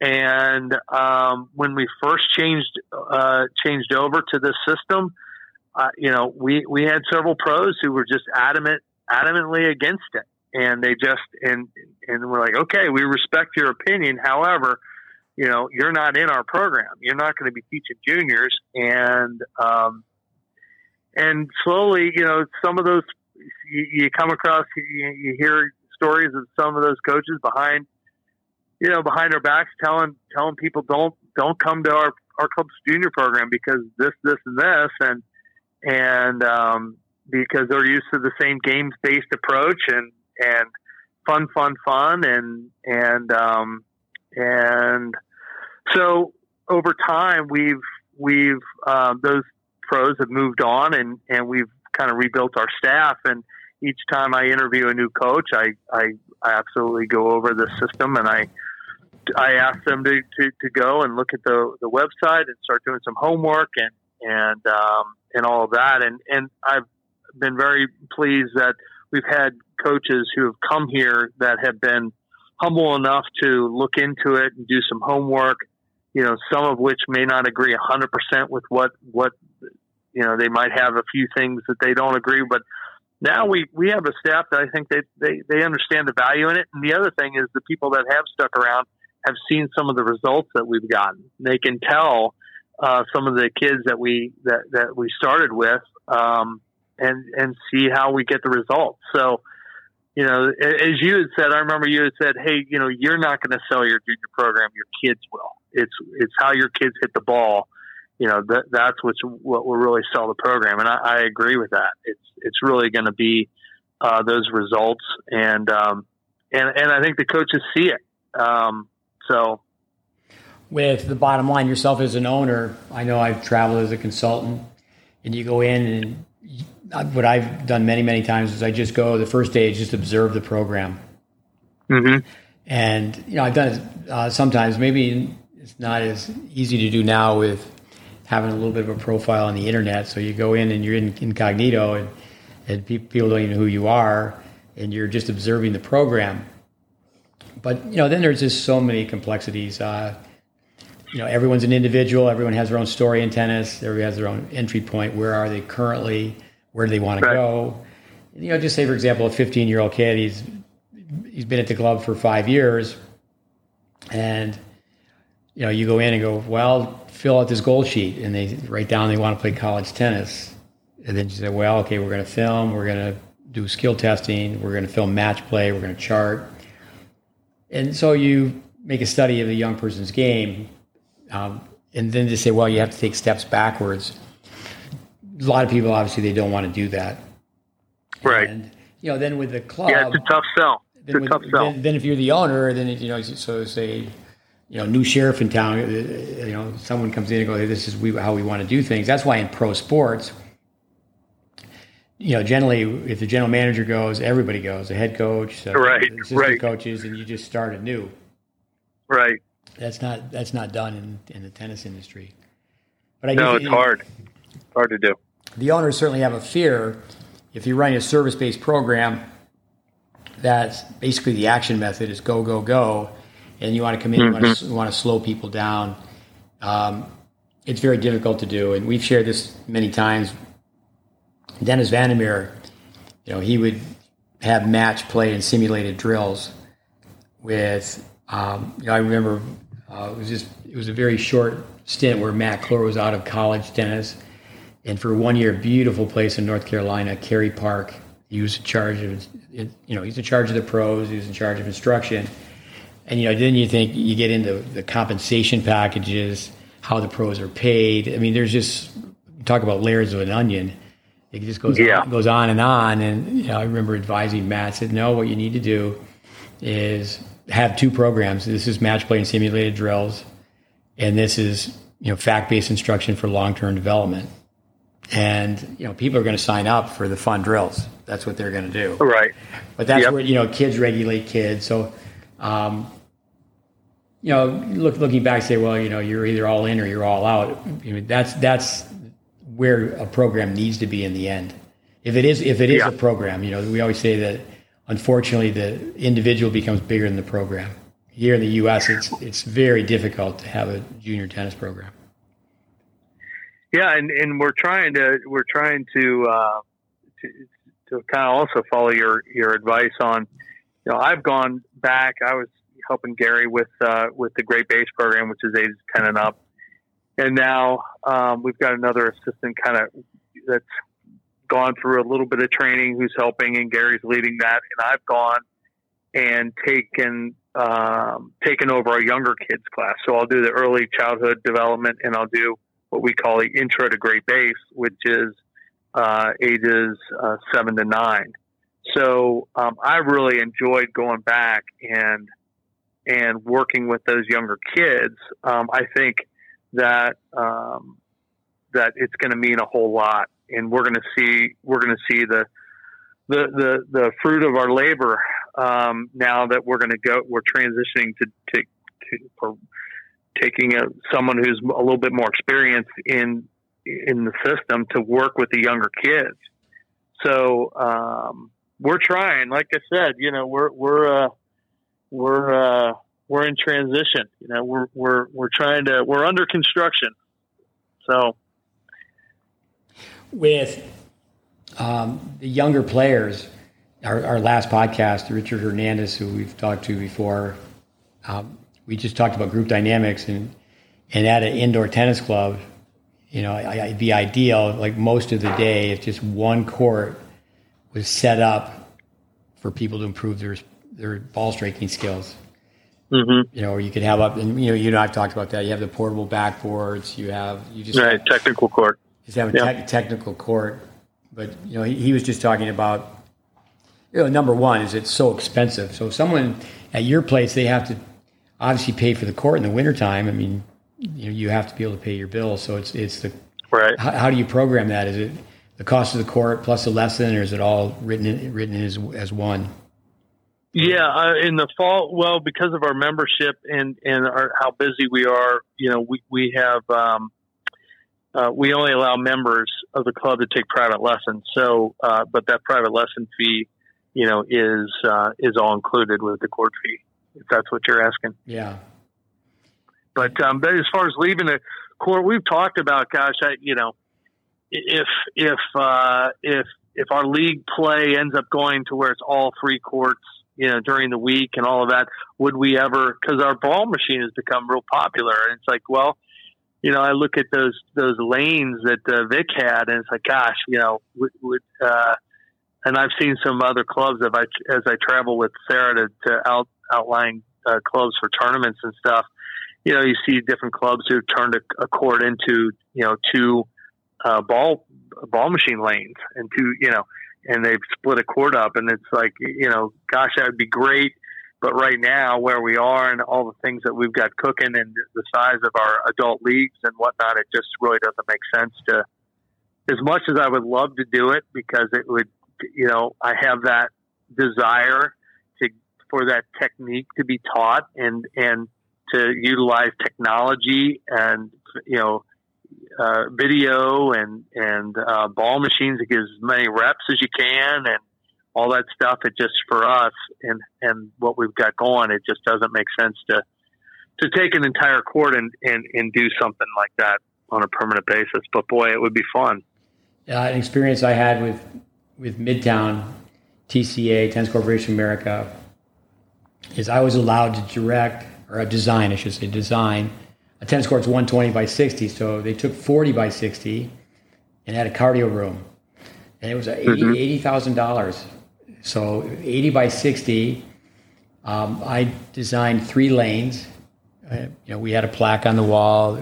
You know, Vic Braden, the 19.1 degrees, and they weren't quite. Mm-hmm. You know, the simulated uh, design that Vic had wasn't as sophisticated, but you know, right. and what you have with the mesh around indoor courts on both sides, we had at the end we had um, three different places where people could teach, and there was it was like a, a small classroom at the end of it each each lane, and it was surrounded by mesh, and it was a, a monitor and a camera, so there would be three pros teaching at one time, and you could then you could push all the mesh away, and then you just had this open area to do fitness. Now, what happened is it seemed like just a year went by, wasn't a very long period of time, and then they took away the entire court. So what they built with those three lanes, and you know, there was a classroom. We even had a loft, uh, I should say, a second level above the classroom, and that's where we stored all the video. At that time, our video mm-hmm. was uh, in Rochester, New York, where headquarters for Kodak. Kodak sponsored. You know, every every person at the club had a um, two videos, a technical and a tactical. But with that, um, have you and your brother have you had those serious discussions about going from eight courts to seven and having one court just be fitness? Uh, right now, I, we haven't. I, again, um, I think we're it's you know we're fortunate to have as many teams as we have, and right now we in and and uh, and all the other programming. Right now, we need we need courts um, in in the fall, winter, and spring. So um, so yeah, right now that's not yeah it's not in the cards. And how's it work with your facility? You have the ten and under lines and the pickleball lines on every court. No, we because because we uh, we got away we we went away. We just weren't using the ten and under lines. Now I was using that to teach, but as far as actually doing ten and under ten and under events or ten and you know use it, we just didn't. And then the last time we redid our course, we're like, well, we're really not using those ten and underlines other than our teaching pros, you know, doing it, using them for drills and things like that. But so we, we end up, um, doing away. We just have the clean courts and we thought it was, uh, for our, you know, we, we host, gosh, nine, nine or more Xavier matches, uh, a, a season, which is, is, you know, in our fall, winter, and spring, it's pretty significant and uh, and so we thought it was a better look for them, um, you know, to, to have clean courts and and I think our our members, you know, like having the clean courts. We do with pickleball. We've kind of marked off uh, the where the corners are, and we just use tape, um, you know, uh, painter's tape, and uh, and we have the nets and things. So we haven't painted on any permanent lines other than we it's just clean tennis. You'd love it because it's just tennis. Right, right. I do. You know, the ten under lines though that that sideline is like the percentage line that we use with one of the yeah. concepts, and that yeah, it is the baseline. It's, nice, is, it's great for teaching depth. You know, we call it tiebreaker yep. test two, where you have to hit the the groundies. Even you know, yeah. initially when we used the tiebreaker test, uh, Andy Fitzell added that, which I thought was fantastic. Is you know we're teaching people close in and volley cross court, but actually to teach better technique is in the tiebreaker test to have players hit the volleys down the line yeah, as a coach, I, I do miss I, I miss those lines for that for the, some of those reasons. But um, yeah, so other than that, we just weren't using. We didn't have any ten and under rule, you know, events where we were use the lines where they were playing. So, uh, do you have any of the adults train with the juniors? You know, we tried. Uh, we tried. Uh, we always will invite a, a, a, an adult to come down and and you know be on court and and even if they wanted to participate, we just haven't gotten anyone to really take us up on it. Now we've done some. We definitely are.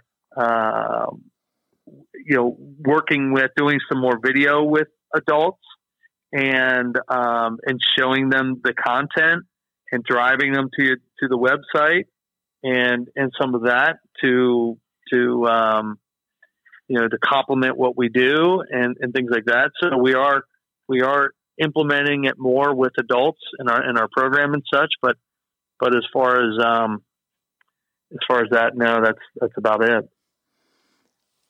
Gary Alpert, uh, he's a big fan of brain typing. Any, yes. Any, any, I mean, I know he, he just loves it. Uh, you know, certainly recommend people reading uh, John Niednagel's book. There's so much written on the Myers Briggs, so much to read. Um, yeah. And we certainly dedicated a podcast to brain typing. What, what are your, what comes to your mind? I'm an ENTJ. that, means, you should be president of the United States. Uh, most, it's interesting. Most, uh, it's amazing how many quarterbacks are in the NFL are ESTPs, but many, many presidents have be, been ENTJs. Um, and, it's, funny because Gary, Gary's an ISFP. So, so he and I, I, I always joke with him like, Gary, you know why we like each other so much? I say, well, because we're direct opposites. Yeah. Opposites attract, Gary. Anyway, no, so. yeah, Myers Briggs was used for marriage uh, counseling, and uh, it's true. Opposites attract. That's where kids become yeah. master manipulators. They realize that the parents are wired differently, and and they yeah. look left and look right. That's what I'm always telling parents. Rule number one is that you can disagree with each other, but don't disagree in front of your kid. Right. Major problem. Major. Right. Problem. You know, I, for every tennis player I've worked with, uh, you know, fortunately, you're, you're meeting almost two parents. So, you know, you've met lots of parents over, over the time. But yeah, ISFP. No, Coach, Coach um, you're you're what you're you're an ENF ENFJ, is that right? Uh, actually, DUMB. I'm a dummy. But, uh, no, the uh, yeah, yeah, ENFJ, empathetic educator. With ENTJ, the CEO cannot not lead. Um, Billie Jean King, John Newcombe. There's lots of ENTJs. Um, do you find yourself that that you want to be in a, a leadership role? I I um, I like organization. I like structure. I I definitely think long term. I think you know. Uh, so I'm a planner. Uh, even when I teach, I always carry a clipboard. I have a lesson plan. Uh, whether I use it or not, I know I, ha- I I do a better job when I know I have it, when I know I've thought it out ahead of time, and I've and um, I so uh, you know I I always carry that around.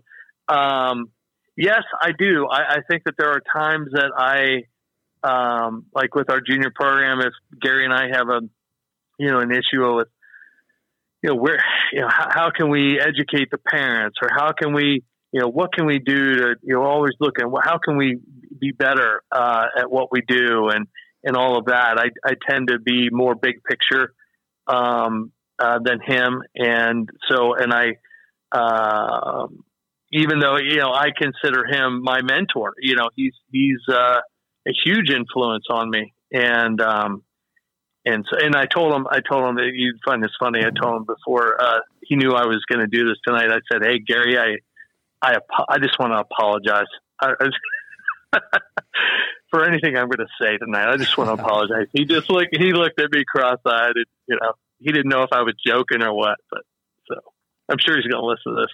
So he he's been great, and um, and I do. I, I find that I uh, I do want to lead. Um, but I, I think that uh, there's times where, um, like with when when when we brought him along, I, I I I'm not trying to pat myself on the back, but I realized I didn't know, and, and I and I wanted to know. You know, I realized there was a lot I didn't know when he first, you know, came to the club, and um, and I felt good that um, that I was looking more for the truth than I cared about what I I had no problem changing what I was teaching because I wanted to do it well and I wanted to do it right. It wasn't an ego thing. I wanted to, I was looking for the truth and I wanted to, educate myself and um, and all of that. And um, so yeah, I, I think I am big picture. I think I do like to I do like to lead when I can, when I feel confident in my skills to lead. I guess. Yeah, with the the word truth that came up many times in our last podcast with Richard Hernandez. Um, facts, you know, don't tell me what you think. Tell me what you know. Yeah. You know, can can can it be measured and and is there any physics involved? You know, what what makes the ball, you know, the, the speed, spin, trajectory. I mean, it, it's not opinion. So so so many things. Right. With um, and now in hiring people, do you use uh, you find yourself using the brain typing? Well, I you know I I there was a time where I after I got comfortable with people and all that, I'd say, hey, uh, you know, I would take I would take uh, Jonathan Niednagel's uh, his test, uh, uh, and I I'd make a bunch of copies like just for fun. Let's just you want you feel like taking a, a fun person personality test. It's kind of like a Myers Briggs thing, you know. And and if they agreed to do it, they would do it. And I, you know, and so, but no, I I um, you know, introvert extrovert that kind of thing. You know, um, it, it's hard to get. It's hard, number one. It's hard to find good people um, and so, and uh, staffing is is a is a challenge. Um, I just won't. I don't want to bring in anyone just to feed balls and keep score.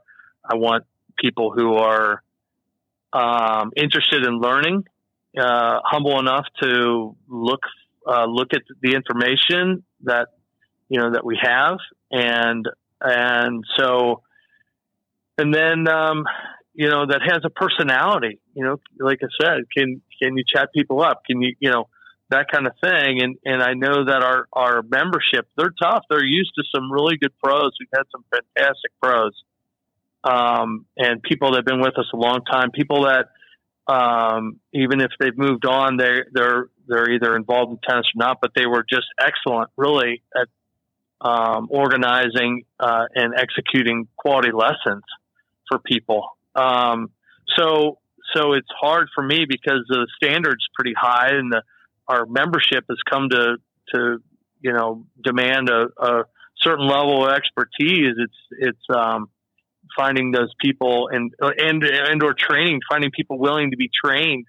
I've interviewed a lot of uh, uh, people, and and I say, you know, when I interview them, I find out they know very little, and I hit with them, and they're you know 4-0 plus and with holes in their games and, and, and, but they seem willing to learn. And I sit them in my office. And I said, well, you're going to have to, you're going to have to not, you know, you're going to have to take the role. I stole your, your, your line. You're going to have to be the, the starving artist here a little bit, you know?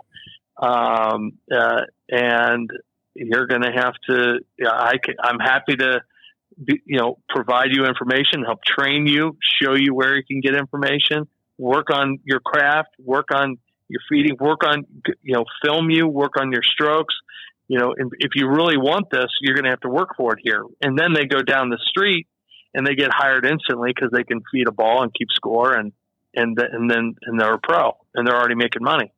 So it's harder for me because I, I guess I'm, I'm a little bit more stubborn on that front. Oh, what you added at the end, uh, the, I was just about to ask about with in-house training, but yeah, people will go right down the street and it's like, well, you know, this is instant coffee. They're just going to hire me, and there's no orientation. They just roll out the ball oh. ball basket and they're feeding balls, yep. and yep. Uh, there's no rhyme or reason. And that's I hate to say it, but that's American tennis. Um, it's just ama- ah. it's amazing. The programs don't have orientations. And we got to have yeah, and and, and you don't know if they you don't know. I, I mean, uh, you don't know how much they're going to invest in their time. You know, but uh, you know, this happened recently where you know a pro came into my office, had very little background, just started teaching in the summertime at a local outdoor club, and could had you know worked on being able to feed a ball, and like I said, wanted to. They felt like they wanted to pursue this as an occupation, and they I as I interviewed them and started, you start finding out what they know. They know very little. They're you know you get them on court, it's not good. It's their feeding's not that great, and you knew you know you're square one, and and then and, and then they have an interview with another uh, a club down the street or up the road, and and and they call and they say, "Hey, listen, I got a job. I they already got hours for me, and I see the posting on their website and introducing, hey, this pro is great." And all I'm thinking, shaking my head, knowing what I just interviewed and knowing what I just saw, and and thinking, "Oh my goodness, not good." Hey, let's circle back. Pete Rose. I told our, the young listeners yes. going to look up Charlie Hustle. Tell us about uh, Charlie Hustle watching him play tennis when you were a kid at your dad's. Oh yeah, it, it, was great. I mean, Pete Rose is uh, so much about Cincinnati, uh, and and so uh, again, where the club was situated in Cincinnati, we uh, Pete Rose uh, played played at at our club, and as a kid, my dad used to have these um, what they would call early birds. So he would open the club at like six thirty in the morning we go, and if I was off school, he'd drag me out of bed. We'd go pick up donuts and make coffee for, for players. And, and, uh, and sure enough, Pete, Pete, uh, would come down with his attorney, Reuven Katz, longtime attorney, and then a couple other guys, and they'd play doubles. So I grew up, you know, and this would be a few times a year I would go down and, and Pete would be down there. He was a regular when he was in town and there was early birds. He, he was he was there. So I remember seeing Pete running balls down, and you know this guy's a, he's a major league baseball player, and uh, and he's he's out there diving for balls, running into the curtain full steam. I mean, you know the strokes weren't that great, but boy, that guy he would he was Charlie Hustle. And um, I remember one morning I, I got to I actually my my dad's like, hey Pete, you mind uh, you mind hitting some with my son? So I got to hit some tennis balls with Pete Rose. That was oh. quite a thing. With Pete Rose, whether you call it the Prince Valiant haircut or the bull haircut, uh, Pete Rose and Jimmy Connors had the same hairstyle, and yeah. and it wasn't uh, Pete Rose copying Jimmy Connors. It was it was Jimmy Connors copying Pete Rose. Uh, Pete, Pete came before Jimmy was older but yeah. it's amazing you, when you watch Connors play tennis, you just think that this guy is copying Pete Rose. I mean, he was yeah. he was Charlie Hustle as well. Charlie Hustle, yeah, right. What about being you know from Ohio? Uh, what comes to your mind when you hear Ty Tucker and Ohio State tennis? Oh well, I mean, I, I have uh, uh, we follow Ohio State uh, quite a bit. I mean, I I mean, uh, as a school, I, I grew up with Woody Hayes, you know, and and watching and loving football. So I grew up loving the Buckeyes, and so um, we didn't UC back then didn't really have much of a team, and so I I've since I was a kid I I've been I've been a Buckeye fan at least on the football side, and then with the tennis. Um, you know, we, we follow him and that's been a, that's what a, what a program he's built. I mean, um, and I've seen some. I've never, I've never met Ty. I've never, and I actually have not been to a to a men's match. I've been to a women's match, a ladies match. Um, it was right before the, um, right before the the pandemic uh, hit, and I uh, took Sarah up there, my daughter up there, to watch a watch the ladies play uh, Arizona State, I think it was, and um, um, JJ's sister uh, at the time uh, uh, was playing for Ohio State and um, JJ Wolf. So, um, so yeah, we went up there to watch her play, and um, but yeah, I've I I uh, I've never seen. I've heard. I have some buddies who will go up and and watch. Uh, they always uh, really talk about the the warm up, how crazy his warm ups are uh, before the match, how intense he gets these guys going, and and uh, as my buddies would say, "Gosh, I think I think uh, Ohio State wins the the match in warm up." You know, and the other team's watching these guys go through their warm up. It's pretty intense. I know you know. I mean, gosh, yeah. your, your son, you know, Connor. I mean, you know, you've got many more stories than I would.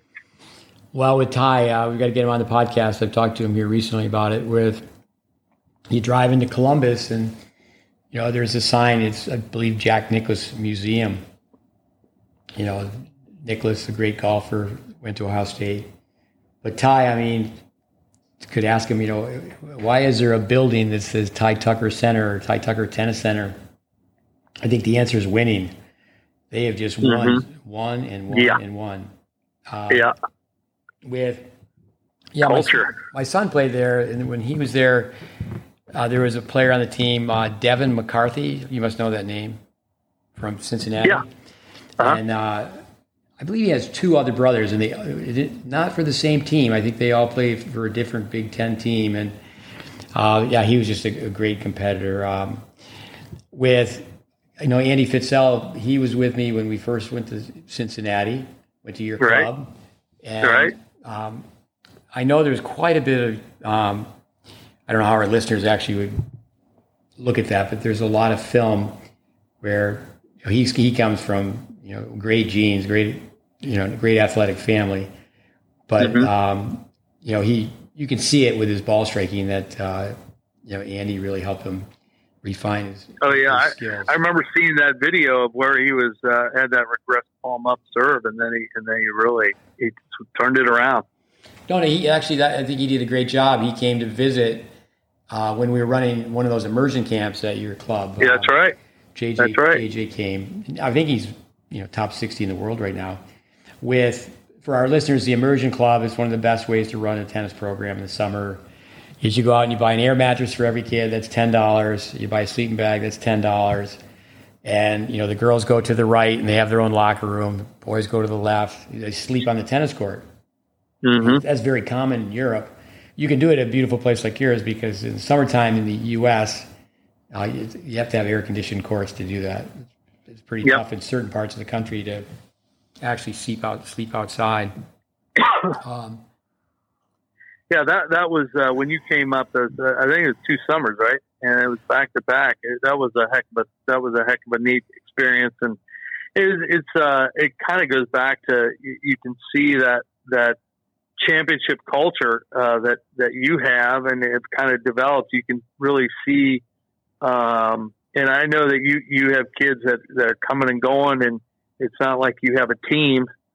Um, but uh, but boy, you, you, know how you how you coach these kids up, um, character, the character side. I remember when I came uh, to to NC State with Gary and, and Brandon to, to meet you and kind of see the program up up front uh, in person. And boy, you know, we walk out on the court, and I think you either you stopped practice or it was there was a break, and each kid I've never seen anything like it. Really, these these kids, all ages, came in, came up, shook my hand, firm handshake, eye contact, introduced themselves, leaned in. You know, just you just don't see that, and um, and you can tell that that's that's part of a, a championship culture uh, being built, and um, so so yeah, that's that's that's and, and, and then when you see it every day, all day in immersion camp, like you like you guys put on, and you got kids coming from all over the all over the country, some internationally, um, and they get a heavy dose of character is refreshing because it kind of it kind of goes back to my football days. I mean, that, there was so much character being taught in football that you know you see that um, you don't see it as in tennis. I haven't, and um, and that was really neat to see. Well, one connection so. of many that you and I have is when you say film work. Um, I played little popcorn football. I was a runt. By the time I was in high school, my older brother said, uh, "You need to run cross country." But with film work, uh, I became a big fan of gentleman by the name of Sam Volo. And when you were in the seventh grade, if you had a high enough GPA, grade point average, you could sign out of study hall. So then you had study hall, you had lunch period, and you had your PE class. And what he would do, he was the athletic director and a physical educator. He is an old sequence analyzer. He would show the game from Saturday three times. Every you know he was looking at every period, but I could go three yeah. three periods.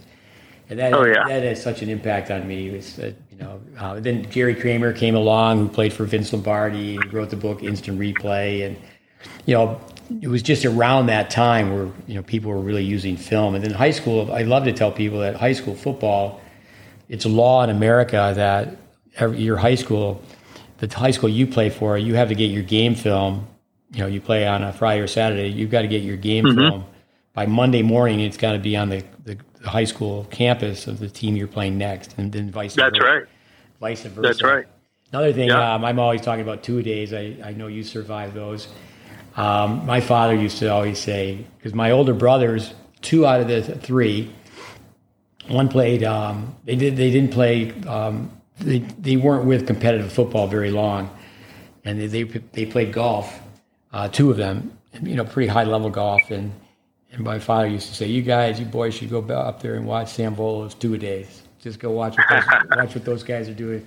Because everywhere in the United States, even where you live Right. up in Ohio, by the time August comes around, it's hot in Ohio Oh, it's yeah, it's brutal. with um, Caty McNa- McNally. She's from Cincinnati. You tell us a little about her story. Yeah, I mean, uh, she's um, she uh, she's the uh, the daughter of uh, Lynn Nabors McNally and John McNally, and Lynn is um, she played. Uh, I think she played Big Ten uh, uh, college tennis. Yeah. Northwest. There you go. So, um, and and I think she played even a little bit of pro tennis. Um, but she she coaches here uh, locally, and and then her um, and then Caty's brother John played at Ohio State. Yeah, he, he's still Um, trying. He's still out there Right, he's Climb- trying to crack the climb, climb, bracket. climb the yeah. ladder. I know my son. Right. Uh, I think when John was a recruit, uh, you know, throw a dog a bone when he was a young guy. My son was older, and you know, maybe I don't know, played a challenger doubles with him or something. But uh, yeah, amazing, amazing tennis family. What about the dad? He's he must he's a former athlete, right? Yeah, I you know I don't know as much. I uh, um, I don't know as much about John, uh, the dad. Um, I know he's he's a you know a recreational tennis player. I, I think he had some uh, uh, athletic background. I, I don't know as much about. I know more about Lynn because she's in the she's in the industry. She's a she's a grinder. She uh, she uh, um, I'm friends with uh, you know Steve Contardi and and uh, you know working he's their their club um, is in our league and uh, Harper's Point is where they're out of and Lynn works there as a coach and and you know you just hear about the work ethic Lynn's work work ethic she just she just grinds out the hours and um, so she's uh she's a worker bee and um um and I think uh, uh um I've not not met him, but I was I went to a coaches conference and they had uh, Lynn was talking. Uh, this is out at Harper's and uh, and Kevin O'Neill is Caty McNally's coach, I believe. That's I don't know much about him. I think he played some pretty big college tennis, but um, so that's her coach. Um, I love the fact that she's you know she's one of those you see the full court tennis players on the women's side. You know you'll see her serving volley, you'll see her um, have a full, more of a full court game. I love it, you know. And then being from Cincinnati, it's fantastic. Yeah, I'd have to do more a little, little more research, but I certainly heard that about the mother. I remember a number of times years gone by listening to uh, Steve Contardi at whether it was a USPTA, some some conference. I used to go to all those things, but with Yeah. uh, you know Caty McNally, her tennis game makes me think of a story. A couple weeks back, we had Mike Carter on. He was with me for five years, and I went to a wedding. and One of my brothers was being married and or getting married, and and so I couldn't be at the orientation. We really didn't need an orientation because we had nine months to train the summer staff. But we would, you know, have a couple days before. It's okay, but you know, nine months is a long time to train someone to be part of a summer camp because they, we had the, the entire school year. But the the athletic director allowed a girl from New Zealand who was a very good player. She was number one on the tennis team because she's so far away from home. He said, "Yeah, he made the exception because you had to be, you had to go through the training to be part of the summer camp at this college." So the athletic director made this one exception. So I wasn't there for the couple days before the camp started, and she came in and she was the best player, and you know she just said, "No, that's wrong, and that's wrong, and this is how you hit an overhead." And, you know, she's maybe 19 years old, and um, so has, this had nothing to do with Caty McNally, except for the way Caty McNally hits the ball. This girl from New Zealand hit the ball really well. Of course, I'm on campus and I'm watching her play, and Mike Carter's going, you know, I, I tried to run orientation, but it didn't go well.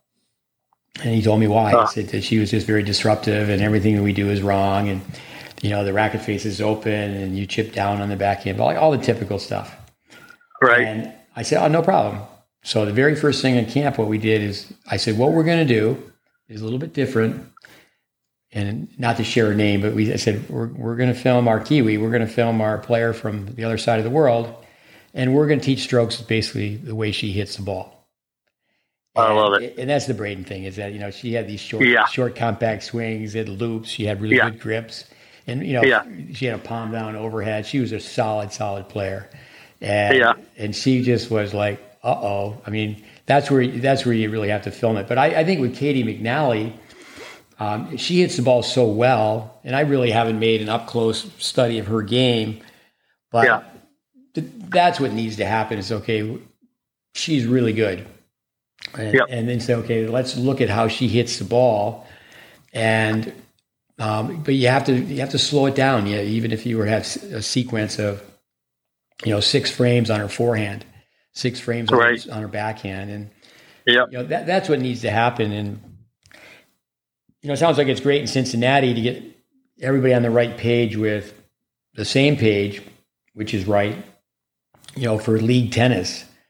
But I know Dave Fish was a guest on our podcast, and for years he's saying Mhm. what we really have to organize is competition and instruction. hmm And, you know, then, Yeah. he's, then he's turned to me and he goes, "It's going to be a lot easier to try to organize competition than it is to organize instruction."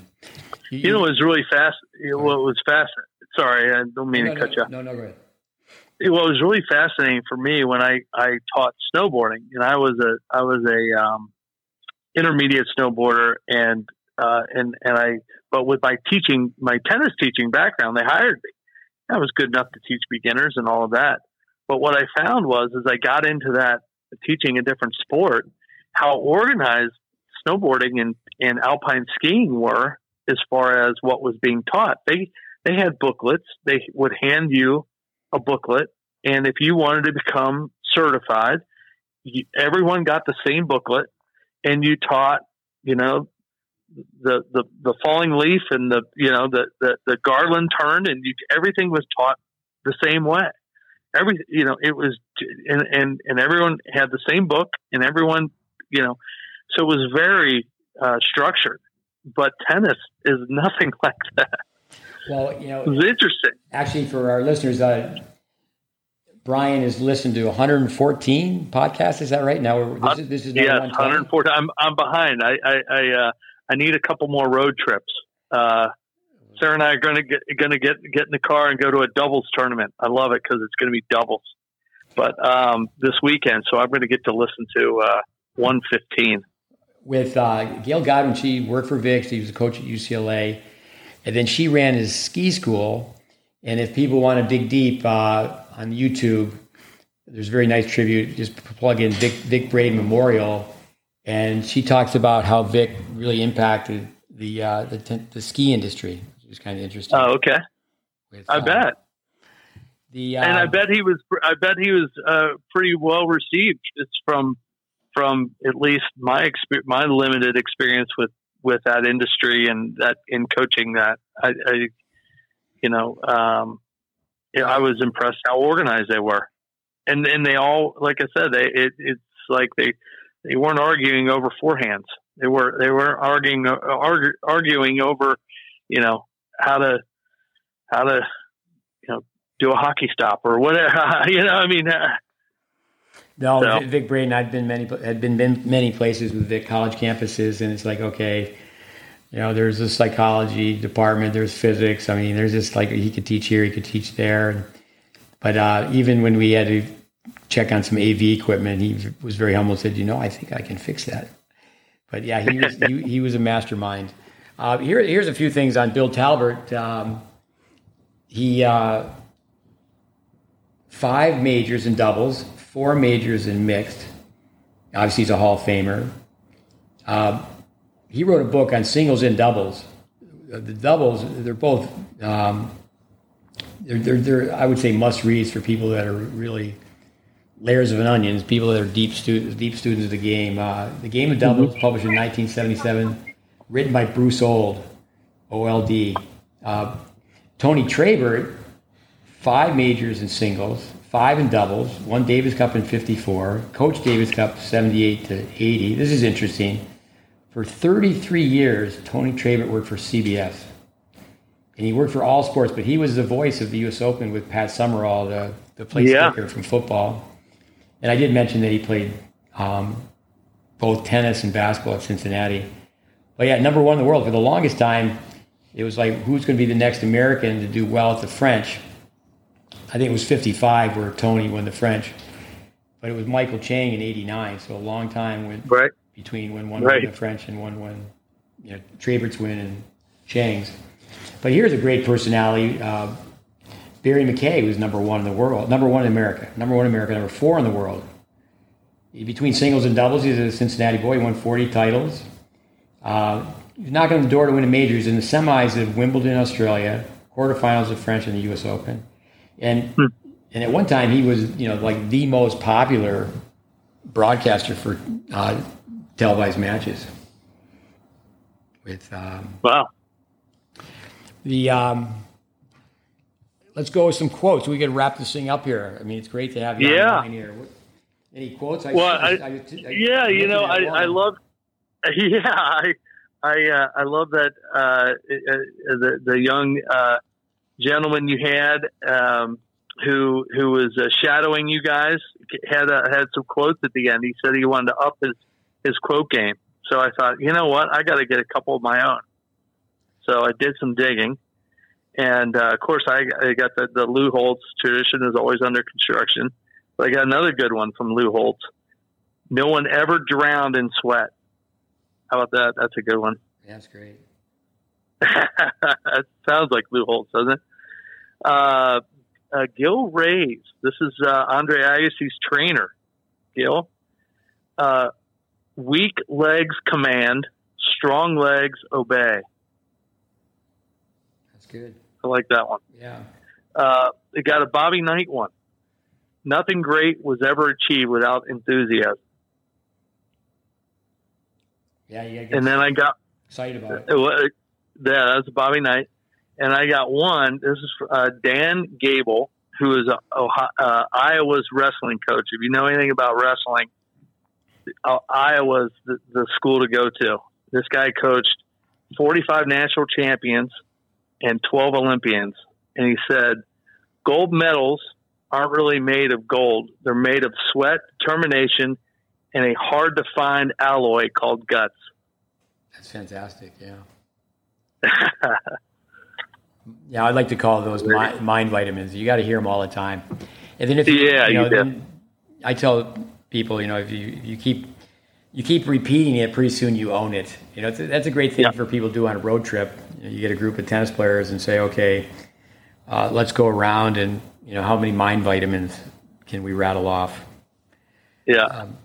Yeah, if I had to ask you to read one more, let's go with Dan Gables.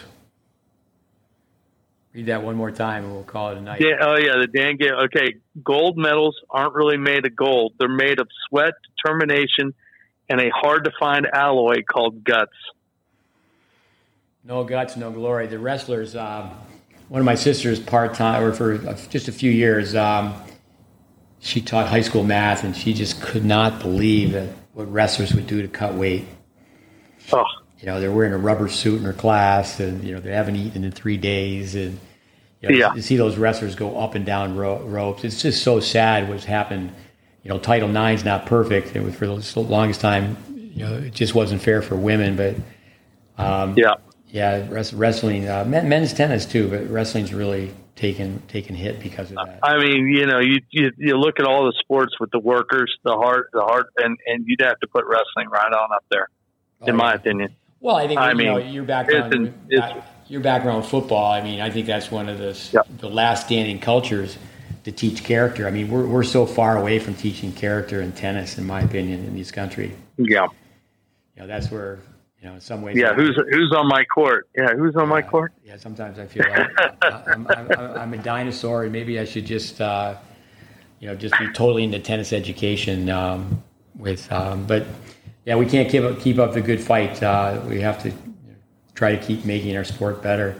Um, anything you want to end up with? I mean, we maybe we didn't spend enough time on forehands and backhands, but uh, it's been great, Oh great to have you no, it's good. It, it's I tell you, it's a it's a privilege. I mean, after listening to 114 of these and and, and all the all the the the people you've interviewed and all that. I'm pretty humbled with being that now being included. So no, no, you're doing a great job. I appreciate that. Um, with uh, yeah, we we need to, and, and certainly uh, you know this is that there's strength in numbers, and we have more and more people. We've been a snowflake, and I think now we're a snowball. I don't think we'll ever be an avalanche. Tennis needs an avalanche as far as okay, just uh, we need information. We, we we need to carry the torch of the tennis teachers in the past. But I'd say we're becoming a snowman. But uh, with our alumni, our associates, uh, I, I, hope now that we're a nonprofit here. Um, yeah, congratulations on that. That's yeah, great. Thanks. I mean, we we we just aspire to giving out free content, and we you know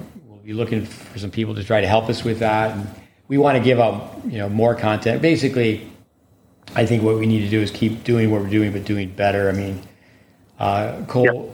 Uh, Cole Reeves, was up at your place, he came and was a contributing coach a couple of those times. We had a camp at your place, and you know I think he says it quite well. As we the tennis intelligence applied, we just need to have a 2.0 yeah. the brevity, the clarity, and things that we certainly can improve upon. With, um, but anyway, it's been great, yes. to, great to talk to you. And I, like I said, that uh, at the onset, you know, there's always golden nuggets. You know, I think that people have to hang in there, and and I think what you're saying is, yeah, car ride, ten minutes. Yep, here. we're always under construction. Yeah, ten minutes here, ten minutes there. We are looking at have, having a new format where maybe okay, we get several speakers on at one time, and we just have one topic, and we go one hour. Um, but the nice thing about the, the podcast, and I do, do, have got this feedback, is you know people need to go back and listen to okay the return to serve. Uh, you know, you say for example, go back and okay the underspin backhand, and you know okay we dedicated you know maybe an hour and a half, two hours just just those nuts and bolts of. Uh, you know, there's the X's and O's, but there's the nuts and bolts. Is how, how do you build? How do you how do you build an all court game? Yeah, tennis math. You know, how many times I've listened to that one? Tennis math. Yeah, you know, it's stuff like that. Yeah, with um, remember Patrick I teased Patrick Mouratoglou. I was over there, and he said, "You're all about math. Tennis is art." And it, it is an yeah. art. I mean, it's an art and a science. But at the end, yeah. Um, I don't think people can say, "Well, this is your style. And it's just amazing that it's like, why is tennis the way it is? Is that um, it's all, you know, one on one, man on man, where, you know, who, who wins? And, um, you know, it's just not like football when you're talking about what did you call it? What type of steps that they use to count? False steps. False steps. Um, false steps. Don't take any false steps. Yeah, I mean, uh, here's one thing, you know, you, someone they they they we roll some film and they come to see us and they have a total palm up serve. Their toss is high. By the time they're at the impact point, I mean, they, their chest is rubbing the cement. And you say, "Well, what are you working on?" And they'll say, "The pinpoint stance." And it's like, you got to be kidding me. That's like right buying the furniture for a house before you know you've even finished the foundation. There's no there, there's no walls. There's no there's no roof, and you're you're out buying furniture. Right. But Brian, thank you very much. This has been great. Thank you, Coach. Yeah. A pleasure. Yeah. All the best. You and your family. Okay. Your staff. Okay. Thanks. Good night. Thank you. Yeah. Take care. Bye. Good night. All right. 120 in the books. Thanks for listening. I hope our listeners, I know I did, a great guy, doing great service to the game with his family, with the, the indoor facility they have in Cincinnati. But thank you, Brian Clark. Thank you, listeners. Adios, amigos.